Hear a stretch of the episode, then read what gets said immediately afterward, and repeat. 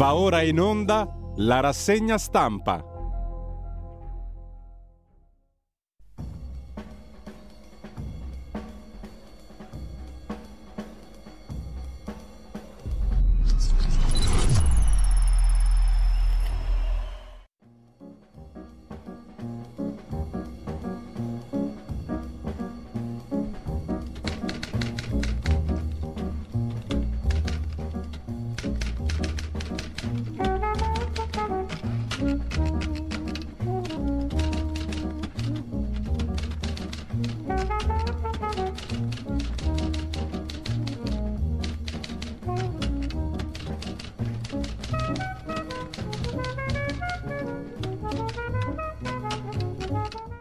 Cordiale buongiorno a tutte le ascoltatrici e a tutti gli ascoltatori da Giulio Cainarca. Bentrovati all'appuntamento con la rassegna stampa. Mercoledì 27 settembre, sono le 7.32, radiolibertà.net, pagina Facebook di Radio Libertà. Avete il palinsesto della giornata sotto mano, agenzia ANSA subito, Mezzola, la Presidente del Parlamento europeo, sui migranti. L'Italia Avete indovinato, non può essere lasciata sola, lo dicono in tanti.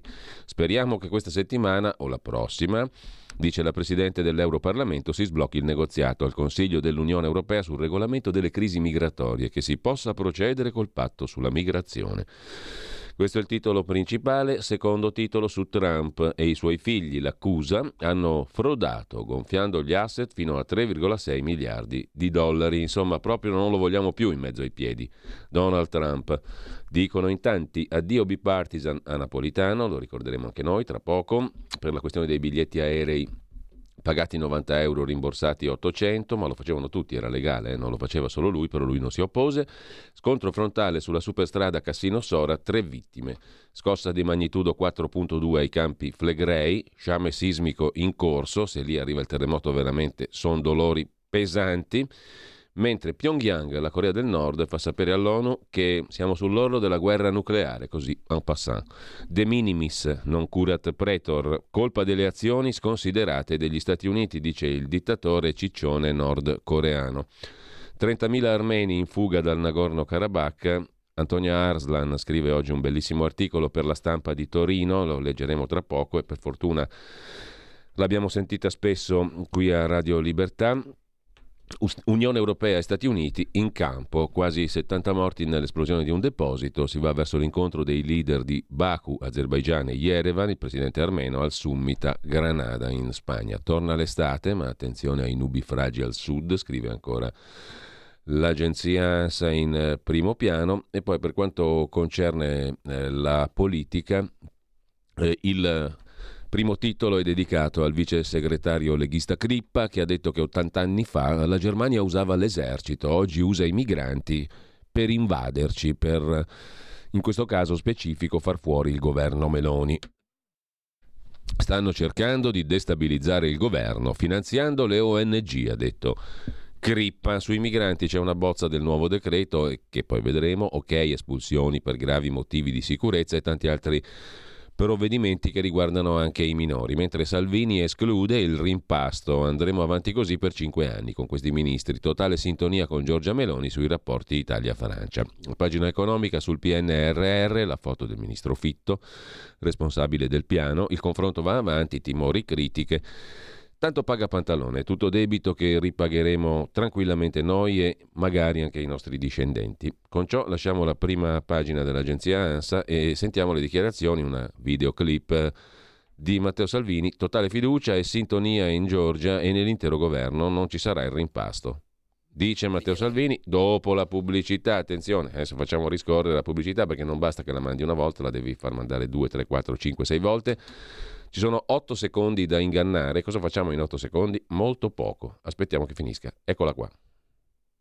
L'Italia non penso che stia finanziando associazioni private che, che, gestiscono l'immigrazione o altri business in altri paesi europei, quindi mi aspetto che, facendo, che no? la Germania, non penso solo alla Germania, eh, io sono a processo per una nave spagnola, finanziata da realtà spagnole, che invece di andare a Spagna è arrivata in Italia, al processo ci sono io. Quindi io mi aspetto rispetto e collaborazione. Però Tutto qua. rispetto e collaborazione. Fa, no?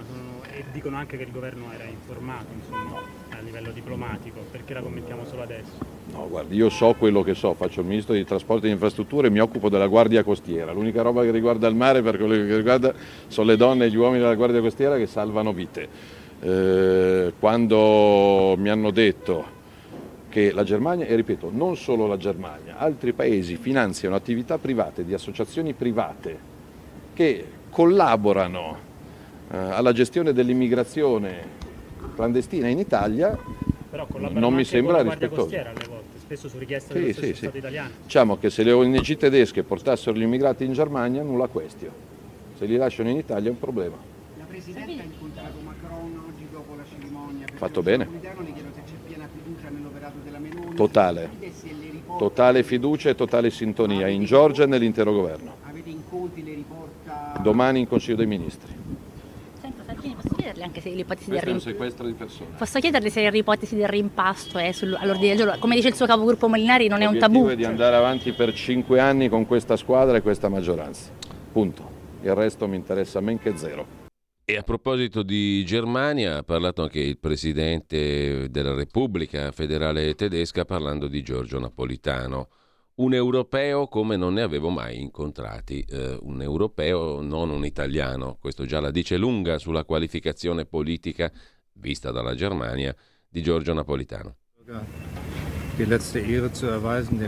Sono felice che così tante persone da tutta Europa si sono riunite qui per rendere l'estremo saluto ad un grande cittadino italiano, l'ex presidente Giorgio Napolitano e sono qui anche per esprimere le nostre più sentite condoglianze alla famiglia e a tutto il popolo italiano.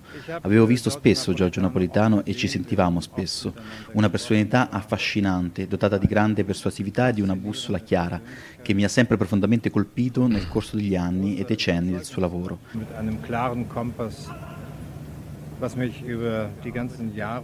Era un europeo come nessun altro che abbia mai incontrato, con convinzioni così profonde che ha lavorato per l'integrazione europea. È stato qualcuno che ha plasmato la cultura della memoria italo-tedesca ed è per questo che onoreremo la sua memoria anche in Germania. Insomma, ci ha fatto comodo a noi, detto in sintesi, ma lo ricorderemo con Carlo Cambi alle 9.30 nella puntata odierna degli scorretti Giorgio Napolitano, il quale eh, lo riportano diversi siti, qui vado sul sito del Fatto Quotidiano per comodità, il 17 di marzo, a proposito di Germania e di Napolitano, il 17 marzo del 2004 in Germania in prima serata andò in onda un servizio dedicato agli spostamenti in aereo dell'allora europarlamentare Giorgio Napolitano, presidente della Commissione Affari Costituzionali del Parlamento Europeo. Milioni di tedeschi, durante il programma realizzato da Stern, gruppo privato RTL, scoprono, scoprirono che Napolitano percepiva generosi rimborsi pubblici anche per biglietti aerei economici. Eh, infatti fu registrato dalle telecamere all'aeroporto di Bruxelles, sceso da un velivolo della Virgin Express, compagnia low cost, costo del biglietto 90 euro, ma Napolitano per lo stesso viaggio fu rimborsato 800 euro. La differenza, circa 710 euro, finiva nelle tasche del futuro presidente della Repubblica Italiana. E naturalmente più di una volta al mese si facevano questi viaggiucci, diciamo così. Il giorno dopo l'inviato della TV tedesca va a chiedere spiegazioni a Napolitano, infastidito dalle domande. Se lei insiste in questo modo scortese, dice Napolitano al cronista, non le dirò nulla. I questori hanno il compito di darle le risposte e se ne va. Il giornalista tedesco lo segue. Ma questo è denaro pubblico, dice il giornalista. E Napolitano, se mi insegue chiamo la polizia. Diventerà infatti anche, è stato anche ministro degli interni, vi ricorderete, no? Che ordinò l'assalto alla sede della Lega. Un'altra bella storiella. Il giornalista cerca di spiegare che sta facendo il suo lavoro, pone domande negli interessi della collettività, ma eh, Napolitano chiude la conversazione. Parlo solo con i contribuenti italiani, figurati.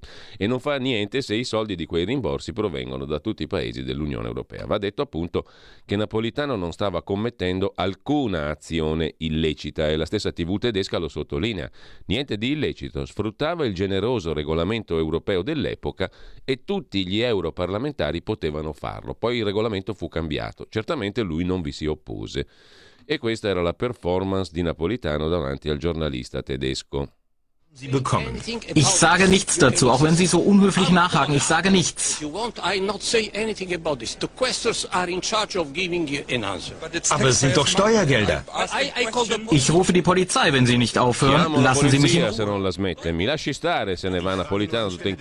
Es ist ja Steuergeld. Sie haben für den Flug sehr wenig È gezahlt. denaro pubblico, gli dice il giornalista. Lei ha pagato molto poco per il volo, ma ha ricevuto molto denaro. Ich spreche nur mit den Italienern. Italiani, dice Napolitano. Ma i tedeschi pagano tantissimo per la comunità europea, dice il giornalista tedesco al fuggente napolitano. In realtà, scrive, dice ancora il giornalista, non avrebbe nulla da nascondere perché in base a questa norma lui poteva farlo. Certamente non si oppose e fu molto incazzato di ricevere queste domande. A proposito di defunti, lo ricorda così Marco Reguzzoni sul giornale, anche intervistato dalla Verità, l'ex capogruppo leghista alla Camera Marco Reguzzoni nella sedicesima legislatura. Re Giorgio mi disse: Lei è giovane, stia dalla nostra parte, entri nella nostra loggia. Lo incontravo al Quirinale, per esteso naturalmente, lo incontravo al Quirinale da capogruppo leghista ai tempi del governo Berlusconi-Bossi e mi trattava come un nipotino discolo. Nello studio ricco di stucchi e ori, ricorda Reguzzoni sul giornale di oggi, pagina 9. C'erano anche gli spiriti dei 30 papi che lo avevano vissuto nello studio di Napolitano. Sembra passato un secolo da quando l'ho incontrato, lui aveva già più di 80 anni. Oltre che ex comunista era aristocratico, apparentemente fragile, affabile, colto, lontanissimo dai modi della politica romana. E poi in uno studio sfarzosissimo, uno sfarzo pensato per meravigliare cinque secoli di ambasciatori. Mi riempì di complimenti, di aneddoti storici, il presidente voleva convincermi, dopo lo strappo di Gianfranco Fini, che il governo non aveva i numeri, occorreva cambiare premier e maggioranza. Feci qualche timida obiezione, ricorda Reguzzoni. Si irritò, andammo in aula e il governo mantenne la maggioranza. Mi fece sapere che era arrabbiato, ma sempre con stile, come un sovrano. Il secondo colloquio fu meno affabile. Non avrebbe acconsentito a sciogliere le Camere. Lui era il presidente, stop. Esposta la decisione, via libera per altri complimenti personali, aneddoti storici. Poi mi prese sotto braccio, come fa un vecchietto con un giovane, ma con una stretta simile all'artiglio dell'aquila, magari con il movimento delle dita per significare come i massoni ben sanno, appartenenze comuni o inviti. Passeggiamo tra mille sale del Quirinale, sorvegliati dallo sguardo dei ritratti. Congedandomi mi disse stia con noi. Viene in mente un altro colloquio, quello di Draghi con eh, Biagio Agnes, no? Si ricordi che lei tiene famiglia, si dimetta dalla Telecom, disse Mario Draghi a Biagio Agnes. Allo stesso modo Napolitano disse al giovine Reguzzoni stia con noi, lei è così giovane che ha tutta una carriera davanti, non si metta contro di noi, ci pensi bene, anche lei tiene famiglia, Reguzzò. Mi passò per la mente il pensiero che il presidente avrebbe voluto essere rieletto, infrangendo per la prima volta una norma non scritta, ma forse era una maldicenza. Si trovava bene il presidente nel lussuoso palazzo, ricorda Reguzzoni, era a suo agio, coi validi collaboratori, il meglio della Repubblica. Si trovava bene anche la signora Clio, elegantissima nel palazzo e nei meravigliosi giardini, protagonista di ogni ricevimento, cortese con le dame e coi gentiluomini. La sorte purtroppo ci fece litigare. Quando ci fu l'intervento in Libia, mi arrivavano suggerimenti per votare alla Camera fino alla nomina dello stimato Mario Monti, in poche ore senatore a vita e premier. Infine ci scontrammo furiosamente, io contro le politiche di austerity volute dal governo di Napolitano, il governo Monti. Siccome ubi maior minor cessat, racconta Reguzzoni, le nostre strade si separarono. Lo punzecchiai altre volte, votando la sfiducia a Mario Monti, chiamandolo per primo in aula Re Giorgio, criticando le troppe auto blu del Quirinale. Mi tollerava senza scomporsi, come un nonno col nipotino discolo. Ci risentimmo una volta sola al telefono, racconta Reguzzoni, una chiacchierata da grande aristocratico qual era. Un signore di altri tempi, di governi nominati e non eletti, della politica di austerità imposta dall'alto. Tempi andati, speriamo che non tornino, conclude Reguzzoni. A proposito di morti.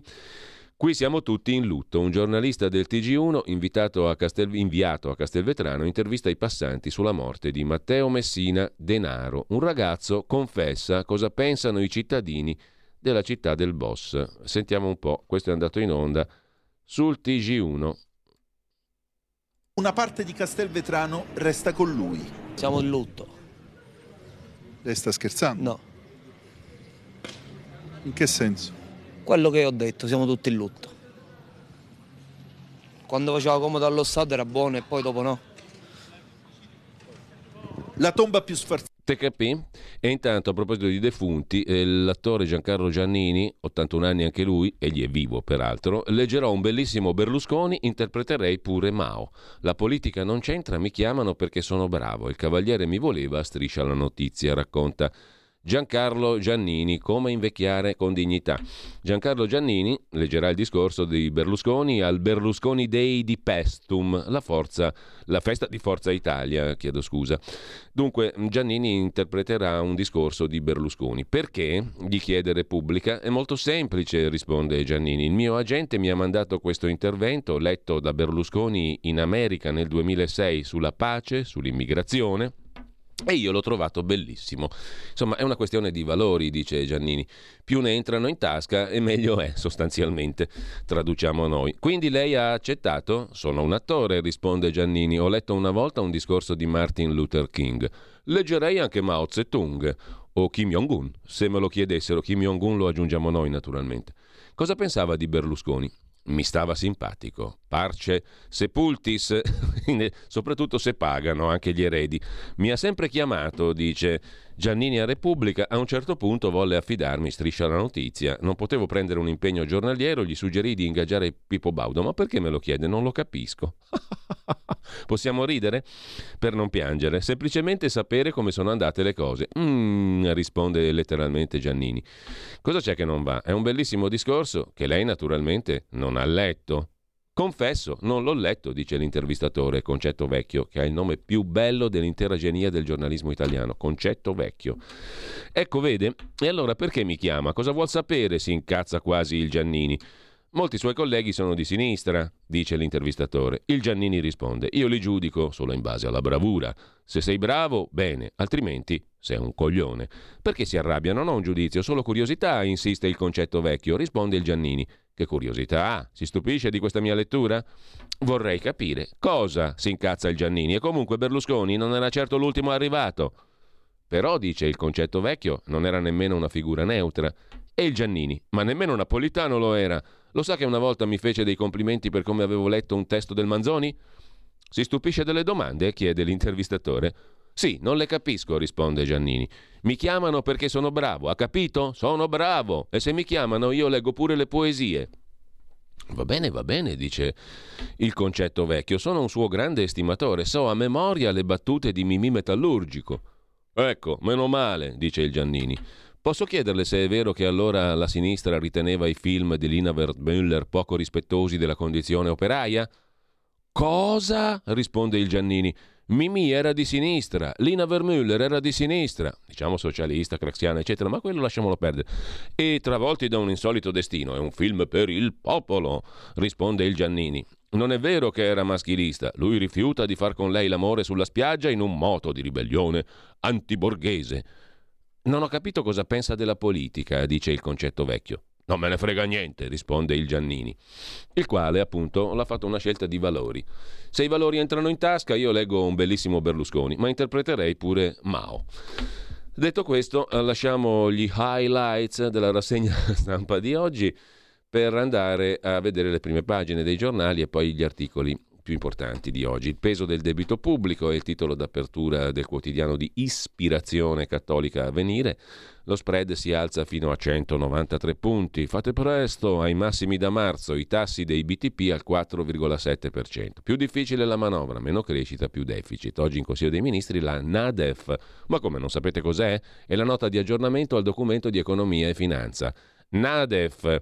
Quando prendete il tram adesso stamattina, così con nonchalance vi mettete di profilo e agli altri passeggeri, quelli che incontrate, dice ma oggi questi approvano la Nadef. Vedete un po' le reazioni e vi divertite per la mattinata, mentre sempre dalla prima pagina del quotidiano Avvenire, Messina Denaro, questo è un quesito esistenzial teologico. Messina Denaro sarà dannato o sarà comunque salvato da Dio? dalla misericordia di Dio. Se lo chiedono Marina Corradi e Mimmo Muolo su Avvenire. Napolitano, lui sarà salvato? Beh, se c'è stato il Papa, insomma, sarà salvato di sicuro. C'è un intercessore di primo livello, diciamo così. In ogni caso, battaglie buone, cause sbagliate, scrive Avvenire su Napolitano. Oltraggio al re. A centropagina l'anticipazione della bozza del decreto sui migranti, stretta sui minori, a 16 anni verranno schiaffati con gli adulti, nella bozza del decreto per i dati falsi e in caso di reati saranno puniti. Sull'immigrazione e giro di vite, decreto legge. Oggi Consiglio dei Ministri. Immigrati di lungo periodo potranno essere espulsi dai prefetti se pericolosi per la sicurezza. Pensate quanta gente dovrebbe andarsene a casa. E i minori stranieri che già a 16 anni potrebbero essere collocati in strutture d'accoglienza per adulti, perché insomma vanno educati alla maggiore età. Espulsione pure per chi è condannato per aver mentito sull'età, intanto la Premier se la spassa con Macron. I giovani americani invece sognano molti figli, questa è una questione interessante, un sondaggio messo in prima pagina da Avvenire. Negli United States of America c'è voglia di bimbi e famiglie numerose. Emerge da un sondaggio Gallup per cui la preferenza degli americani per la prole numerosa è ai massimi dal 1971. Soltanto il 2% afferma di non voler figli, il 3% si accontenta di uno, il 44% dice due, ben il 45% desidera tre o più figli.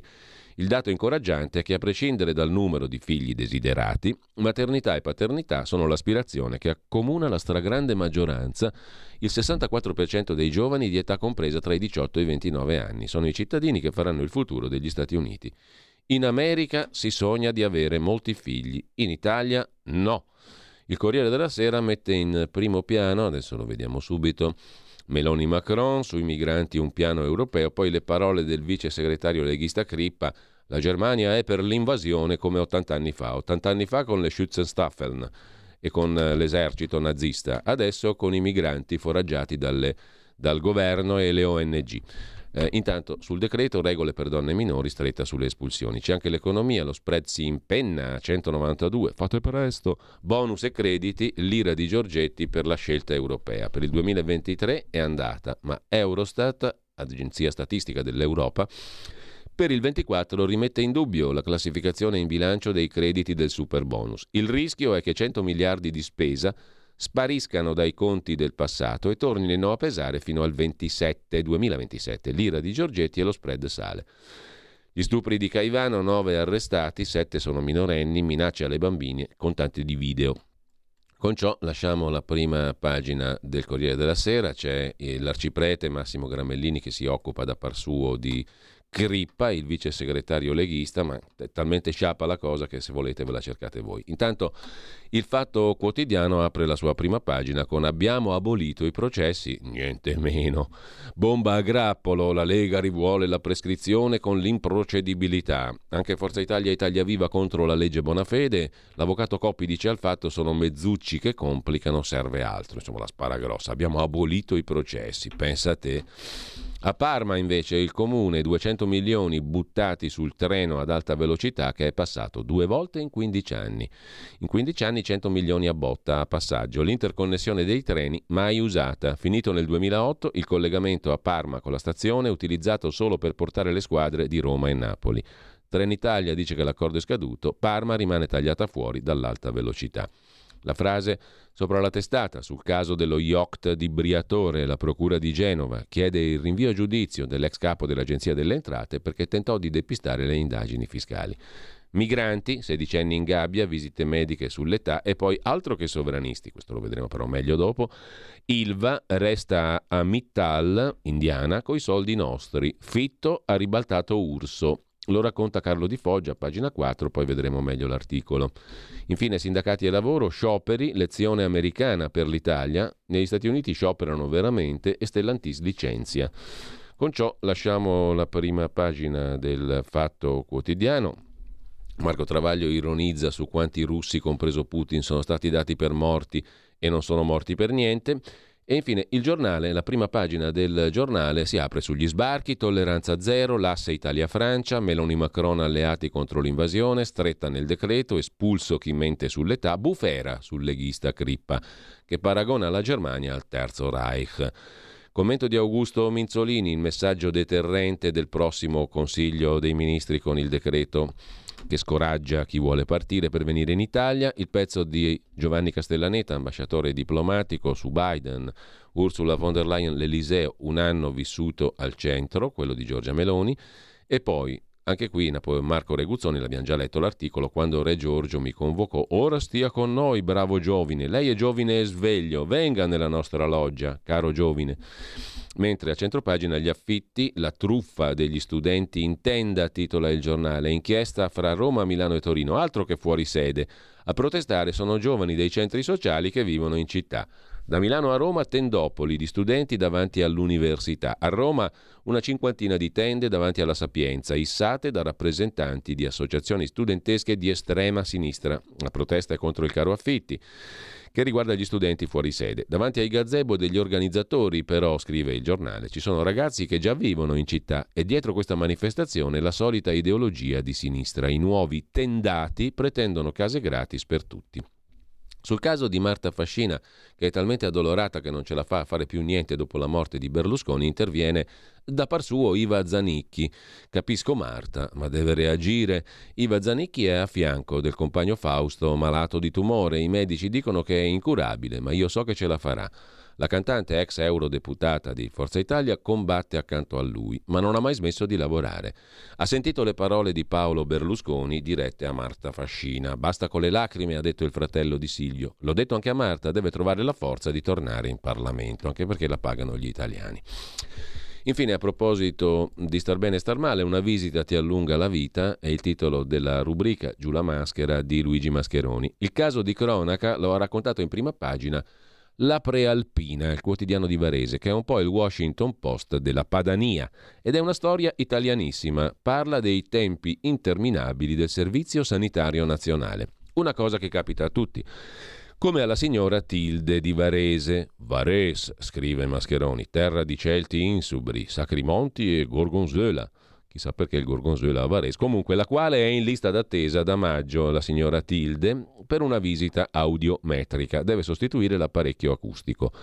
L'aspetto da, della, sorprendente della faccenda, altri direbbero scandaloso, è che la signora Tilde, pure in splendida forma come da servizio del TG regionale, ha 102 anni, quasi 103 quando il figlio, che sembra più anziano della mamma, cinque mesi fa ha iniziato la trafila, non l'ha finita neanche quando ha telefonato a tutti gli ospedali di tutte le province lombarde. Primo appuntamento utile, dicembre. Ci siamo quasi, dai. La carenza di medici a livello nazionale, osserva Mascheroni, è nota. La sanità pubblica come fiore all'occhiello della Lombardia, un ricordo. La burocrazia, un mistero. La signora Tilde, che ha superato i cent'anni per finire sul giornale, e adesso deve tirare altri due mesi e mezzo per entrare in ambulatorio, è comunque ottimista oltre che lucida. Ma se uno sta male, come fa ad aspettare? E la centralinista le ha risposto: si mette in coda. Ormai, ricorda la barzelletta dei quattro elefanti, come fanno a entrare su una 500? Due davanti, due dietro. Ormai, più che un efficiente sistema sanitario nazionale, ci aiuta il fatto che l'Italia è una delle nazioni con la più lunga aspettativa di vita al mondo. Significa, conclude Mascheroni, che abbiamo più tempo per stare in lista d'attesa. Lasciamo il giornale e andiamo a vedere come un solo uomo, anche se siamo in due, saluto Federico Borsari in regia. Il quotidiano nazionale, giorno, nazione, resto del Carlino, migranti, espulsioni per chi mente sull'età, il nuovo decreto, le nuove misure, deroghe alla capienza degli hotspot nelle strutture per adulti anche a 16 e 17 anni e poi Commozione ai funerali di Napolitano. Giulio, il figlio del presidente emerito, ha ricordato le buone battaglie ma anche le cause sbagliate del suo papà. Mentre il governo è a caccia di 10 miliardi per la manovra di finanza pubblica e c'è l'allarme dello spread. Fate presto, fate presto. Il mattino di Napoli mette in primo piano stamani Caivano preso il branco di senza pietà, cuginette violentate al Parco Verde, decisivi i video nei cellulari. Arrestati sette minorenni. Cinzia Battista invece ci porta nei Balcani e nel Kosovo, la minaccia del gioco del fuoco nei Balcani, l'aumento delle tensioni in Kosovo difficilmente contenibile. Il segnale che la situazione sta precipitando ci arriva dalla Russia. Perché è così importante per la stabilità geostrategica dell'Europa questo esiguo territorio abitato da meno di 2 milioni di abitanti? Qual è il vero motivo? Per il quale quest'area è diventata terreno di sfida delle maggiori potenze mondiali? Domanda in prima pagina la commentatrice del quotidiano napoletano. Il pezzo segue a pagina 43, tutti ricorderanno la guerra in Kosovo, naturalmente. Ehi tu, non trovi più il segnale di Radio Libertà sulla tua radio DAB? Non disperarti, risintonizza. Sì, ma come? È facile, tasto menu, poi scegli il tasto corrispondente alla ricerca automatica dei canali, attendi qualche minuto e tutte le stazioni DAB della tua zona saranno disponibili.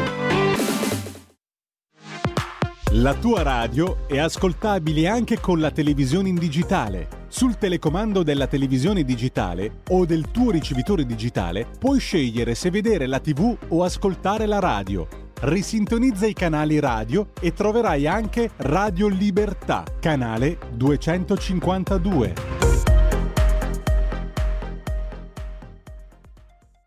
Intanto così en passant vi informo che lo spot precedente a quest'ultimo, quello del sì ma come, ha vinto a Düsseldorf il premio per il miglior spot dell'anno 2023, 24 e 25, dato in anticipo perché difficilmente potrà essere eguagliato in futuro. Comunque, andiamo alla prima pagina del Tempo di Roma, l'ipocrisia tedesca sulle ONG. Migranti, la Germania versa soldi all'organizzazione Humanity che ha fatto causa all'Italia. Ha presentato due ricorsi contro gli atti del governo, un reclamo alla Commissione. Oggi in Consiglio dei Ministri, nuova stretta sui clandestini, Sarà espulso chi mente sull'età. Sugli sbarchi Macron a Roma rinsalda l'alleanza con Meloni e poi c'è una cosa fantastica, bellissima, stupenda, meravigliosa. Gianni Letta che scrive, come ha già detto in Parlamento, ora Giorgio Napolitano e Silvio Berlusconi si chiariranno nella luce, con la L maiuscola, in paradiso dove entrambi domicilieranno, sereni e tranquilli e asciutti. Quando scompare una figura come quella di Napolitano, la perdita riguarda tutti coloro che hanno a cuore le istituzioni democratiche. Tutti ci inchiniamo reverenti a rendere omaggio alla sua memoria. Uè, la S e la M sono maiuscole, eh? Sua memoria del napolitano, uniti alla famiglia, eccetera, eccetera. Certamente Giorgio e Silvio ora si chiariranno nella luce. Auspice Jorge Mario Bergoglio. Mentre sempre dalla prima pagina del Tempo di Roma, Gualtieri assente o sindaco, nella città il caos. Ciocchetti di Fratelli d'Italia si esprime sui disagi dei cantieri per il giubileo. Invito il sindaco nei quartieri. Mentre a proposito di sindaco, lo spot elettorale del sindaco PD di Firenze Nardella pagato dai fiorentini, convegno a carico del comune. Lasciamo il tempo e andiamo ferocemente alla prima pagina di Repubblica. Perché ferocemente? Boh, un avverbio a caso. Manovra sfida all'Europa è il titolo d'apertura, i conti dello Stato italico. Per la finanziaria il governo prevede di aumentare il deficit al 4,3% del PIL. Sentite come suona bene. PIL, ignorando le indicazioni di Bruxelles. Incontro Meloni-Macron, eccetera. Salvini prepara il raduno dell'estrema destra con Le Pen e AfD. Spara in prima pagina Repubblica. Intelligenza artificiale, Primo Levi la inventò mezzo secolo fa, scrive Bruce Sterling, poi vedremo meglio. A centropagina napolitano e l'ipotesi del baratto debito MES. Vuoi vedere che Meloni dice sì al MES, il meccanismo europeo di stabilità? Infine Bernard-Henri Lévy, non tradiamo di nuovo gli armeni in prima pagina su Repubblica. Da Repubblica alla consorella, sempre per parte di Loggia, la stampa. L'Italia di Napolitano a proposito di logge e poi in primo piano la Lega. Ora Berlino ci invade coi migranti, dice il vice segretario leghista Crippa, è la frase del giorno, una tra le frasi del giorno. Meloni vede Macron, è tensione sui BTP, buoni del tesoro, la spesa sale di 8 miliardi, il governo prepara L'aggiornamento dei conti pubblici. Intanto scrive Riccardo Luna, Torino è la capitale dell'innovazione. L'Italian Tech Week. Il 17 marzo 2011 fu il presidente napolitano a inaugurare a Torino una strana mostra che sembrava un film di fantascienza. Italian Tech Week, la settimana della tecnologia. A Torino, mentre lasciamo la prima pagina della stampa, andiamo a vedere la verità di Maurizio Belpietro. Il titolo principale è dedicato a Napolitano che mi minacciò non metterti contro di noi e l'intervista di Carlo Tarallo a Marco Reguzzoni. già capogruppo della Lega alla Camera. Mm, l'ex capogruppo ricorda in aprile 2010, dopo lo strappo di Fini, mi disse che non avevamo più la maggioranza e dovevamo cambiare primo ministro, perché lui non avrebbe mai sciolto le Camere. Ritratto di un presidente fuori dal coro dei Peana. Napolitano mi disse non metterti contro di noi e farai carriera. Nell'aprile 2010 sosteneva che non avessimo i numeri, voleva un altro premier senza sciogliere le Camere, dice Reguzzoni alla verità. Poi c'è questo tizio qua, il sindaco di Santa Marinella, in quel di Roma, del PD, che assomiglia molto a Tiziano Crudeli, il commentatore mh, eh, di sport milanista sfegatato che fa anche la pubblicità di una macchina per caffè, che grida sempre un personaggio. Comunque sono due fratelli gemelli separati dalla nascita. Il sindaco Hot ne ho fatti assumere 4.000, penso io pure a tua sorella. La verità ci ha fornito il fogliettone di fine estate 2023 con le scopate del sindaco eh, di Santa Marinella, appunto il 77enne arzillissimo sindaco, e con tutto ciò che vi ruotava intorno di affari, di interessi, di concessioni, di assunzioni, di favori e via dicendo, in un piccolo comune noto per le ferie di qualche Presidente della Repubblica e per le case dei VIP romani, passato un po' di moda Santa Marinella sul litorale romano. Poi vedremo naturalmente anche Repubblica che ha scovato la donna, una delle donne con cui il sindaco ha fatto sesso ripreso nell'aula consigliare e via dicendo, una storiella interessante, non tanto per il sesso ma per ciò che vi ruota intorno all'italiana. Comunque, al di là di questo, Marcello Veneziani si occupa della Meloni, meglio lei degli avversari, ma niente champagne per il bilancio di un anno di governo. Ha perso il sorriso, scrive Veneziani. L'ultimo atto di accusa nei confronti di Meloni è che ha perso il sorriso. È afflitta e arrabbiata, vuol dire che è in difficoltà e se la vede brutta.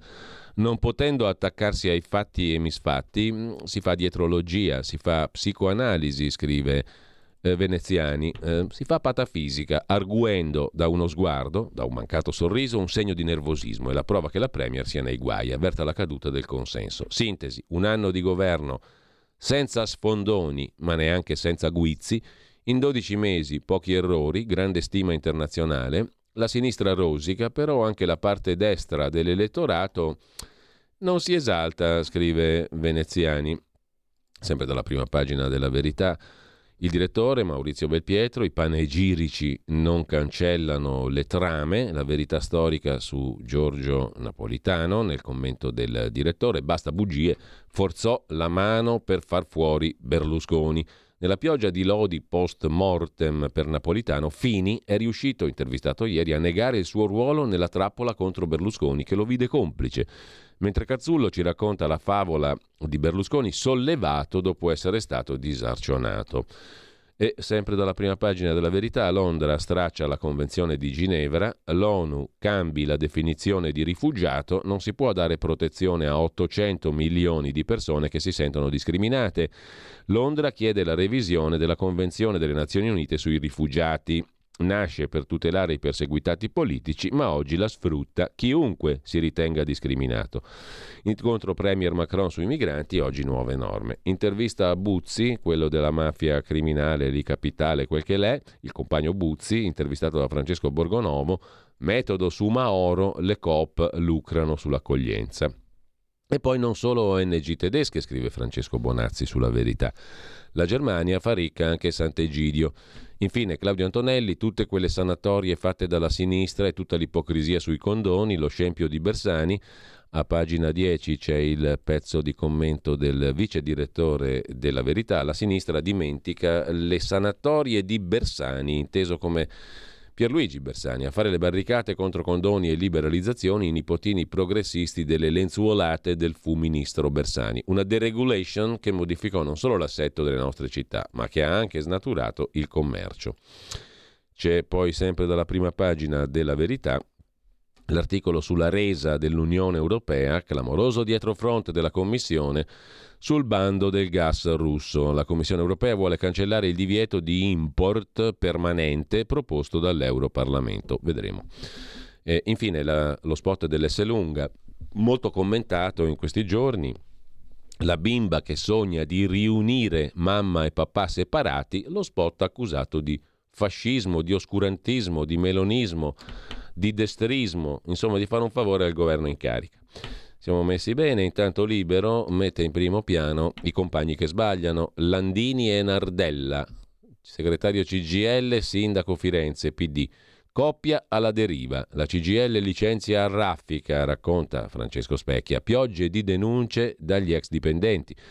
Fabio Rubini sui politici da mezza Europa all'evento con l'Ashline e il sindaco fa pagare noi, fa pagare Pantaloni il sindaco di Firenze. Anche qui lo spot è lunga, Pietro Senaldi lo commenta, criticano la bimba che rivuole papà e mamma. Giordano Bruno Guerri, un anno di Meloni, barra dritta e qualche correzione, scrive Giordano Bruno Guerri nell'editoriale di Libero di questa mattina. Sostanzialmente un anno di Meloni, niente rivoluzioni, fa lì, fa anche rima, solo la sfida di guidare l'Italia tra gli scossoni della transizione. Un governo tutto sommato moderato, diciamo così. Mentre sempre da libero, addio a Napolitano, il re senza popolo della sinistra, commenta Daniele Capezzone in primo piano. Piazze vuote per Giorgio, il re senza popolo. A Roma e Napoli in pochi hanno seguito la cerimonia funebre sui maxi schermi. Si vedono le sedie deserte e le piazze vuote. È la dimostrazione della distanza abissale tra cittadini e palazzo. Gli uomini del PD sono percepiti come entità estranee. Il rito per Napolitano sembra una recita e Gianni Letta nega le trame contro Berlusconi. Mentre pur di gonfiare l'allarme spread, scrive Sandro Iacometti, si mettono a taroccare i numeri. Dopo Repubblica anche il quotidiano La Stampa. In che senso? Allarme spread con numeri farlocchi, le bufale di Repubblica e Stampa. Sperando che i mercati diano la spallata al governo, i giornali progressisti degli agnelli gonfiano i dati sull'andamento dei BTP. In realtà il paese, malgrado la bufera mondiale, sta tenendo duro, scrive Iacometti. A chiudere, dalla prima pagina di Libero, il pezzo di Oara Borselli, triste criticarmi per i miei nudi, la polemica su Elodie, e Filippo Facci su Messina Denaro. Era uno dei tanti. Altro che boss dei boss, lo ha detto anche il capo del raggruppamento operativo speciale, ROS dei Carabinieri, il generale Sant'Anastaso. Uh, comunque non era il numero uno dei boss. La mafia dei grandi boss non esiste da 30 anni, scrive Facci.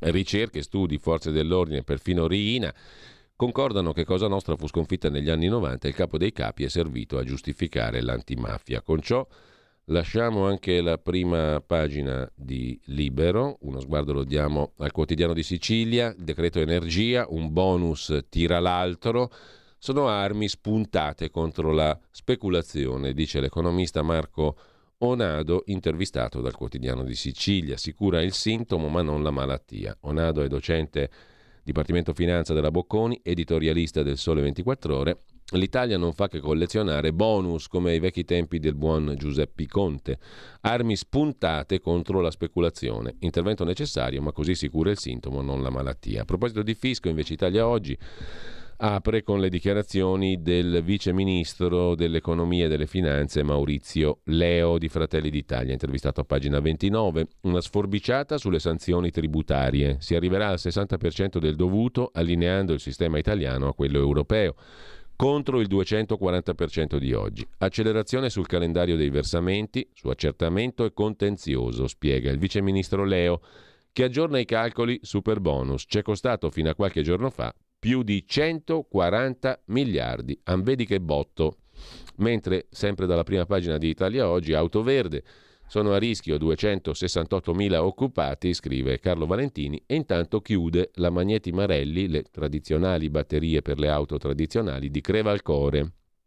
Crollo verticale in sei mesi della fiducia nell'Ash Line. Lo certifica Paolo Natale, politologo dell'Università Statale, consulente della casa dei sondaggi Ipsos, lo vedremo meglio dopo. E poi ancora le sparate di Salvini sui condoni sono soltanto a salve, zero effetti, lo spiega con molto pragmatismo Marino Longoni, anche questo lo vediamo tra poco. Infine, diritto rovescio, il corsivo di prima pagina del direttore Pierluigi Magnaschi, il premier tedesco Scholz, pubblicamente rimbrottato da Meloni perché ha stanziato altri 850 mila euro a favore di ONG che spesso con navi di altura soccorrono natanti di immigrati che attraversano il Mediterraneo diretti in Italia. Scholz cade o fa finta di cadere dal pero. Non capisce, lo ha detto lui espressamente, cosa ci sia di male a dare soldi pubblici tedeschi a coloro che salvano vite in mare. Funzione peraltro già svolta da navi pubbliche. A Scholz, commenta Magnaschi, non hanno spiegato che molte delle navi ONG rispondono spesso alle chiamate dei negrieri che dopo poche miglia dalla partenza reclamano il soccorso anche se il mare è liscio come l'olio. Le navi ONG arrivano, trasbordano i migranti, non arrestano i negrieri con i quali sono spesso d'accordo, ma non potrebbero nemmeno arrestarli, non affondano i barconi che ritornano intatti al posto di partenza, senza aver sprecato troppo gasolio. Le navi ONG tedesche poi scaricano gli immigrati in Italia, mentre la Germania dice che, essendo sbarcati in Italia, non li vuole proprio. Chiaro, no? Così su Italia Oggi. Da Italia Oggi a domani, il quotidiano dell'editore svizzero Carlo De Benedetti, la Lega insulta Berlino sui migranti, ma il modello tedesco è un successo. Le destre sono già in campagna elettorale, incontro tra Premier e Macron. I migranti restano al centro dello scontro, le parole di Crippa. Berlino nell'ultimo decennio ha accolto milioni di profughi e il modello tedesco basato sull'accoglienza e l'integrazione è fondamentale per l'economia tedesca, ricorda l'editore svizzero. Invece il Sole 24 ore, il quotidiano di Confindustria, si occupa del deficit al 5,3-5,4%, del PIL che cala allo 0,8%, la conferma di Eurostat sulla contabilizzazione dei crediti di imposta super bonus, anche quest'anno si scaricano subito sul deficit, mette il tassello chiave ai conti della nota di aggiornamento al documento di economia attesa oggi in Consiglio dei Ministri. Il disavanzo dunque per il 23 sale al 5,3-5,4% e, e pesa anche la crescita rivista al ribasso, 0,8%, nel DEF era l'1% di previsione di crescita economica per l'Italia. Per l'anno prossimo l'obiettivo sarà un aumento del PIL dell'1,2-1,3% contro l'1,5% previsto fin qui, con un deficit in salita dal 3,7 al 4,3%, per dare fino a 12 miliardi a una manovra che però sarà leggera, poco sopra i 20 miliardi. Di più non si può fare. Insomma, siamo con le mani legate. Infine spunta una cedolare secca al 15% per l'affitto di immobili non residenziali nei comuni con meno di 5.000 abitanti. Ipotesi avanzata dalla commissione esperti IRPEF nominata dal vice ministro dell'economia Leo. Con ciò lasciamo anche il Sole 24 Ore, un'occhiata al dubbio, il quotidiano degli avvocati. Strage di Via D'Amelio, il dossier dimenticato arriva finalmente in antimafia. Oggi la bicamerale inizia a indagare sul dossier mafia e appalti, ma i 5 Stelle e il Fatto Quotidiano non la prendono bene e protestano. Lucia Borsellino e suo marito Fabio Trizzino, avvocato dei figli del giudice assassinato in via D'Amelio, saranno ascoltati oggi, mercoledì 27 settembre, dalla Commissione parlamentare antimafia presieduta da Chiara Colosimo. Una scelta significativa, alla quale si è opposto il Movimento 5 Stelle. Il partito di Conte sembra pervaso su questa questione da una sorta di isterismo. Un atteggiamento incomprensibile, scrive il dubbio. L'obiettivo comune dovrebbe essere la ricerca della verità. La teoria secondo cui il dossier mafia e appalti potrebbe essere il movente delle stragi Falcone e Borsellino, capaci via D'Amelio, non è un capriccio dei figli di Borsellino. Così il dubbio, che pone una questione molto seria sulla questione delle stragi di, via, di Capaci e di Via D'Amelio. Limiti all'uso dei Trojan, il caso Tidei, il sindaco scopereccio di Santa Marinella del PD aiuta la sfida di Forza Italia e Nordio. Non sappiamo, scrive il dubbio, come è andata a Santa Marinella. Non sappiamo come abbia fatto il difensore di uno degli indagati, Roberto Angeletti, del centrodestra, oppositore nel comune, a scovare tra migliaia di file le scene hot del sindaco Pietro Tidei. E comunque il caso Tidei aiuta la sfida di Forza Italia e di Nordio per mettere limiti all'uso delle intercettazioni. Detenuti minorenni spostati come pacchi da sud a nord, titola ancora il dubbio, e poi un'intervista a Massimo Cacciari, Meloni ha lavorato bene sulla credibilità internazionale ma è in ritardo sulle riforme. Lasciamo anche il dubbio e mh, mm, intanto è nata una nuova, una nuova Substack, si dice adesso, cioè una newsletter, qualcosa di questo tipo, un'iniziativa editoriale nuova tenuta a battesimo da tempi.it, da tempi e tempi.it, il mensile diretto da Emanuele Boffi e dall'Istituto Bruno Leoni. È nata ieri. Abbiamo battezzato Lisander. Nel corso della giornata abbiamo poi la possibilità, avremo la possibilità di ascoltare la presentazione, 20 minuti di questa nuova Substack o rivista che dir si voglia. Iscrivetevi a questa rivista nata dalla collaborazione tra Tempi e Istituto Bruno Leoni. È gratuita, non è invasiva, è il tentativo di parlare seriamente nel nome di Alessandro Manzoni in profilo. Lisander si intitola infatti questo questo Substack. L'altro giorno, nella sede dell'Istituto Bruno Leoni, abbiamo battezzato Lisander, nato dalla collaborazione tra Tempi e Istituto Bruno Leoni, racconta Boffi. Un battesimo breve in cui abbiamo cercato di spiegare com'è nata l'idea e come funziona. Lisander è una newsletter, non sarà invasiva, invio una volta alla settimana, più o meno, è gratuita. Ci si iscrive inserendo la mail nello spazio che viene pubblicato oggi su tempi.it.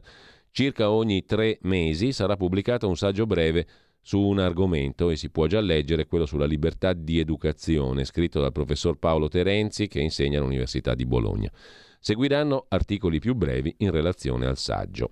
Lisander si chiama così in onore di Alessandro Manzoni, straordinario scrittore di cui cade quest'anno il 150 anniversario dalla morte. Chi meglio di lui poteva incarnare lo spirito di questa newsletter che nasce con l'intento di essere un luogo di dibattito libero, in cui la tradizione cattolica e quella liberale possono trovare punti di incontro e di scontro. Tra i promotori Tempi e l'Istituto Bruno Leoni di Alberto Mingardi, il professore di sociologia Sergio Belardinelli, il giornalista e scrittore Roby Ronza. La redazione è composta da Arianna Liuti e Carlo Marsonet, progetto grafico Davide Viganò. Su tempi.it trovate tutto. Intanto apriamo adesso, dopo una piccola piccola, brevissima pausa musicale. Apriamo eh, il capitolo degli articoli principali del giorno. Partiamo dalla questione dell'Artsakh in lingua armena, l'enclave di armeni che viene ripulita, spazzata via dall'Azerbaigian, dalla Turchia. Sullo sfondo gli interessi della Russia e dell'Iran. Make me wanna holler the way that you're my life. Yeah, yeah, yeah, yeah.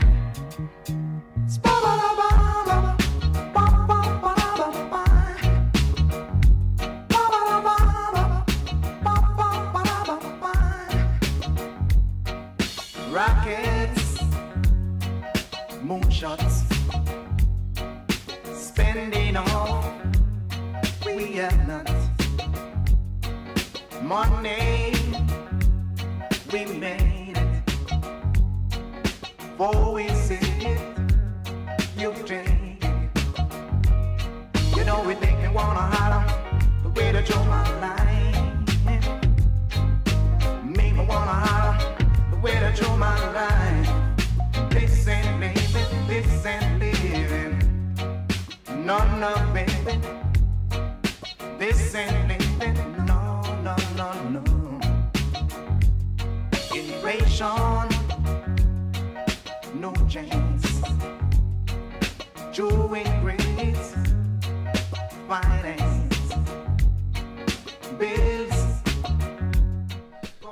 Allora torniamo in onda con la questione dell'Artsakh Nagorno-Karabakh. L'ADN Kronos vi dedica un lancio di agenzia di ieri sera e allarme per i cristiani rischiano lo sterminio, progetto di distruzione di un'intera popolazione. L'allarme lanciato da Alessandro Monteduro, direttore di Aiuto alla Chiesa che soffre, ACS Italia.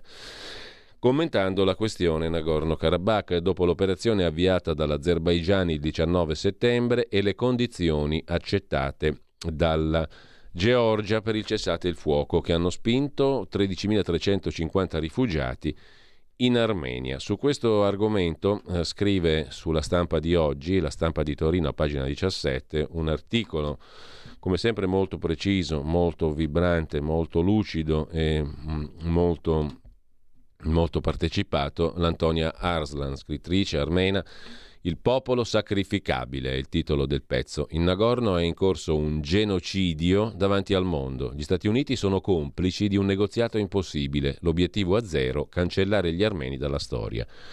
Moltissimi, scrive Antonia Arslan, che abbiamo sentito più volte, l'ultima due giorni fa con Antonino Danna, sono i proverbi che la saggezza popolare ha inventato per descrivere situazioni terribili come quella in cui si trova oggi la popolazione del piccolo, ma importantissimo territorio di montagna chiamato Nagorno-Karabakh. Il generale Mario Bertolini lo ha spiegato benissimo, eh, sempre ad Antonino Danna, in un'intervista che abbiamo ascoltato qualche giorno fa, il perché di questa importanza del territorio di montagna del Nagorno-Karabakh e dell'Armenia nel suo complesso, perché lì corrono anche linee di interessi strategici, economici, petroliferi, gasiferi, eh, geopolitici importantissimi, nord, sud, est, ovest, e che mettono in relazione il Medio Oriente con l'estremo Oriente. In ogni caso, Artsakh eh, si chiama così per gli abitanti per gli abitanti armeni, montanari del Caucaso, tra l'altro essendo l'altro nome per loro, quello di Nagorno-Karabakh, una memoria costante di dominazione straniera.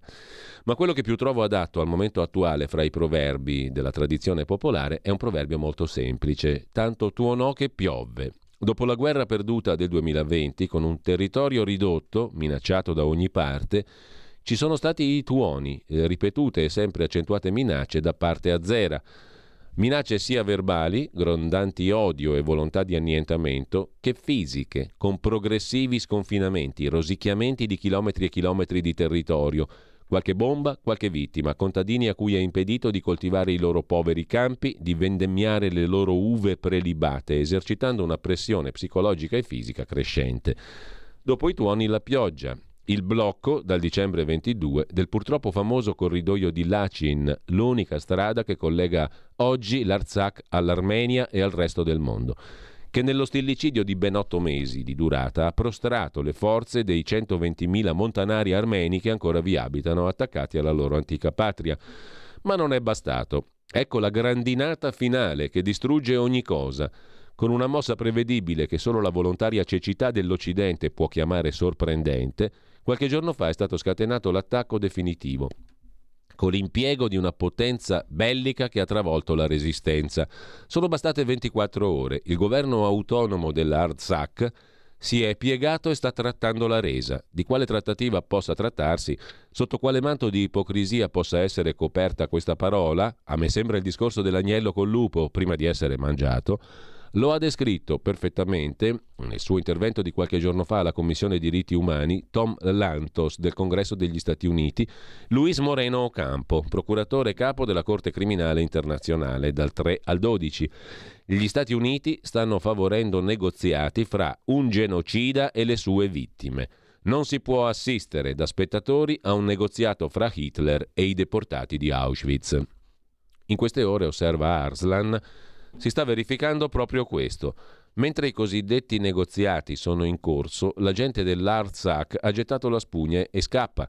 Nella piccola capitale Stepanakert, cittadina linda e piacevole al centro di una conca verdeggiante, arrivano con tutti i mezzi e con le povere cose i contadini dei villaggi. Hanno distrutto quello che potevano ma sanno per esperienza che le loro chiese saranno dissacrate, vandalizzate, le loro tombe aperte, le ossa dei loro cari sparse al vento, come è già successo nei territori perduti dopo la guerra del 2020. Sanno che l'intento dei conquistatori, azeri, turchi, è quello di fare terra bruciata di migliaia di anni di civiltà armena in quei luoghi e di riscrivere la storia, come è totalmente avvenuto nell'altro territorio armeno da millenni, che era stato attribuito da Stalin alla sovranità azera, il Nakhichevan. Questo è propriamente genocidio, come da definizione dell'ONU dicembre 48. Dopo l'eliminazione fisica, estirpare ogni traccia della cultura del popolo annientato. E non a caso, scrive ancora Antonia Arslan, chiarissimo articolo, pagina 17 della stampa di oggi, mi è arrivata anche la dichiarazione, molto esplicita, in proposito di 123 intellettuali turchi, tutte persone coraggiose, che ben conoscono il rifiuto totale da parte di tutti i loro governi di riconoscere il genocidio compiuto dai giovani turchi più di cent'anni fa ai danni degli armeni e che fra l'altro questi 123 intellettuali turchi stanno rischiando di persona. Mettono in guardia contro la politica genocida dell'Azerbaigian, alleato della Turchia nel Nagorno-Karabakh, e chiedono alla comunità internazionale di agire per prevenire tragedie invece di restare a guardare. Il regime azero del tutto incurante delle sollecitazioni ricevute da organizzazioni internazionali e molti paesi per interrompere il blocco del corridoio di Lachin, ha lanciato operazioni militari durante l'Assemblea generale dell'ONU, mentre il mondo intero osservava in silenzio. Esiste un chiaro pericolo di pulizia etnica, genocidio.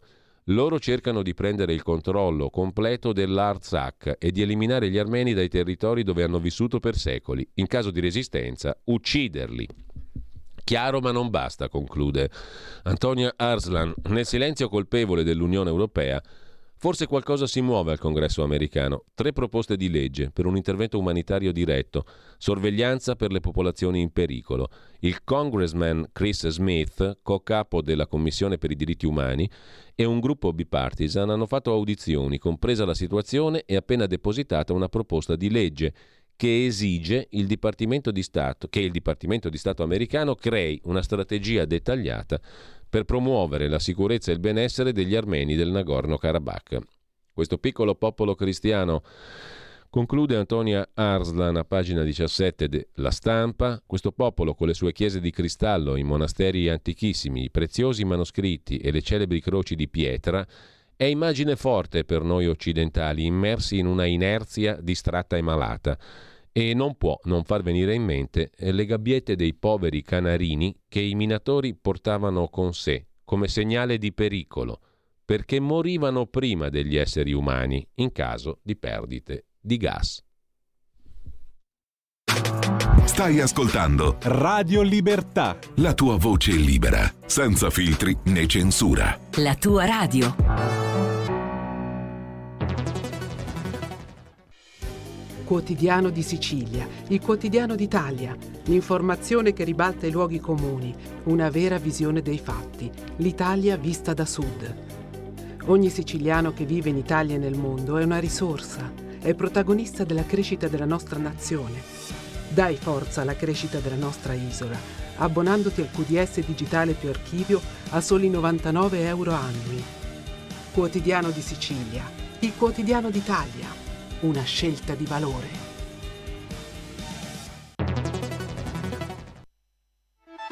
Stai ascoltando Radio Libertà, la tua voce libera, senza filtri né censure, la tua radio.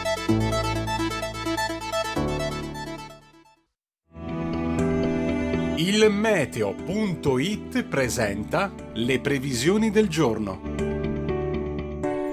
Dopo l'allontanamento del vortice ciclonico dall'Italia, il tempo è tornato stabile anche sulle regioni meridionali grazie all'avanzata dell'anticiclone Apollo, generale aumento termico. Nella prima parte della giornata tutto sole da nord a sud con cieli sereni o al massimo poco nuvolosi, qualche addensamento residuo sulle estreme regioni meridionali. Nel pomeriggio nessuna variazione particolarmente rilevante, salvo per dei temporali che potrebbero formarsi al sud, in particolare tra la Calabria e la Sicilia. Per ora è tutto da ilmeteo.it, dove il fa la differenza anche nella nostra app. Un saluto da Lorenzo Tedici. Avete ascoltato le previsioni del giorno. Sulla questione Armenia-Artsakh o Nagorno-Karabakh in lingua turco-azera, eh, vi segnalo anche un articolo su euronews.it, un audio video e un testo scritto. In Nagorno-Karabakh un quarto della popolazione è scappata. La Georgia, chiedo scusa, l'Armenia, Yerevan, sostiene di essere in condizione di poter accogliere tutti i 120.000 carabacchi di etnia armena in fuga, ma al confine è crisi umanitaria dopo l'esplosione di un deposito di carburanti. Anche Musso, su Atlantico Quotidiano, nicolaporro.it, si occupa della questione solo lacrime per gli armeni come si è arrivati alla pulizia etnica, ma l'Azerbaigian la farà franca. Ricordiamo che l'Italia ha versato la metà degli introiti che l'Azerbaigian ha fatto vendendo gas nell'anno scorso, quindi 35 miliardi di euro incassati dall'Azerbaigian per commercio di prodotti energetici, metà dei quali pagati dall'Italia. Quindi noi dipendiamo abbastanza fortemente dall'Azerbaigian.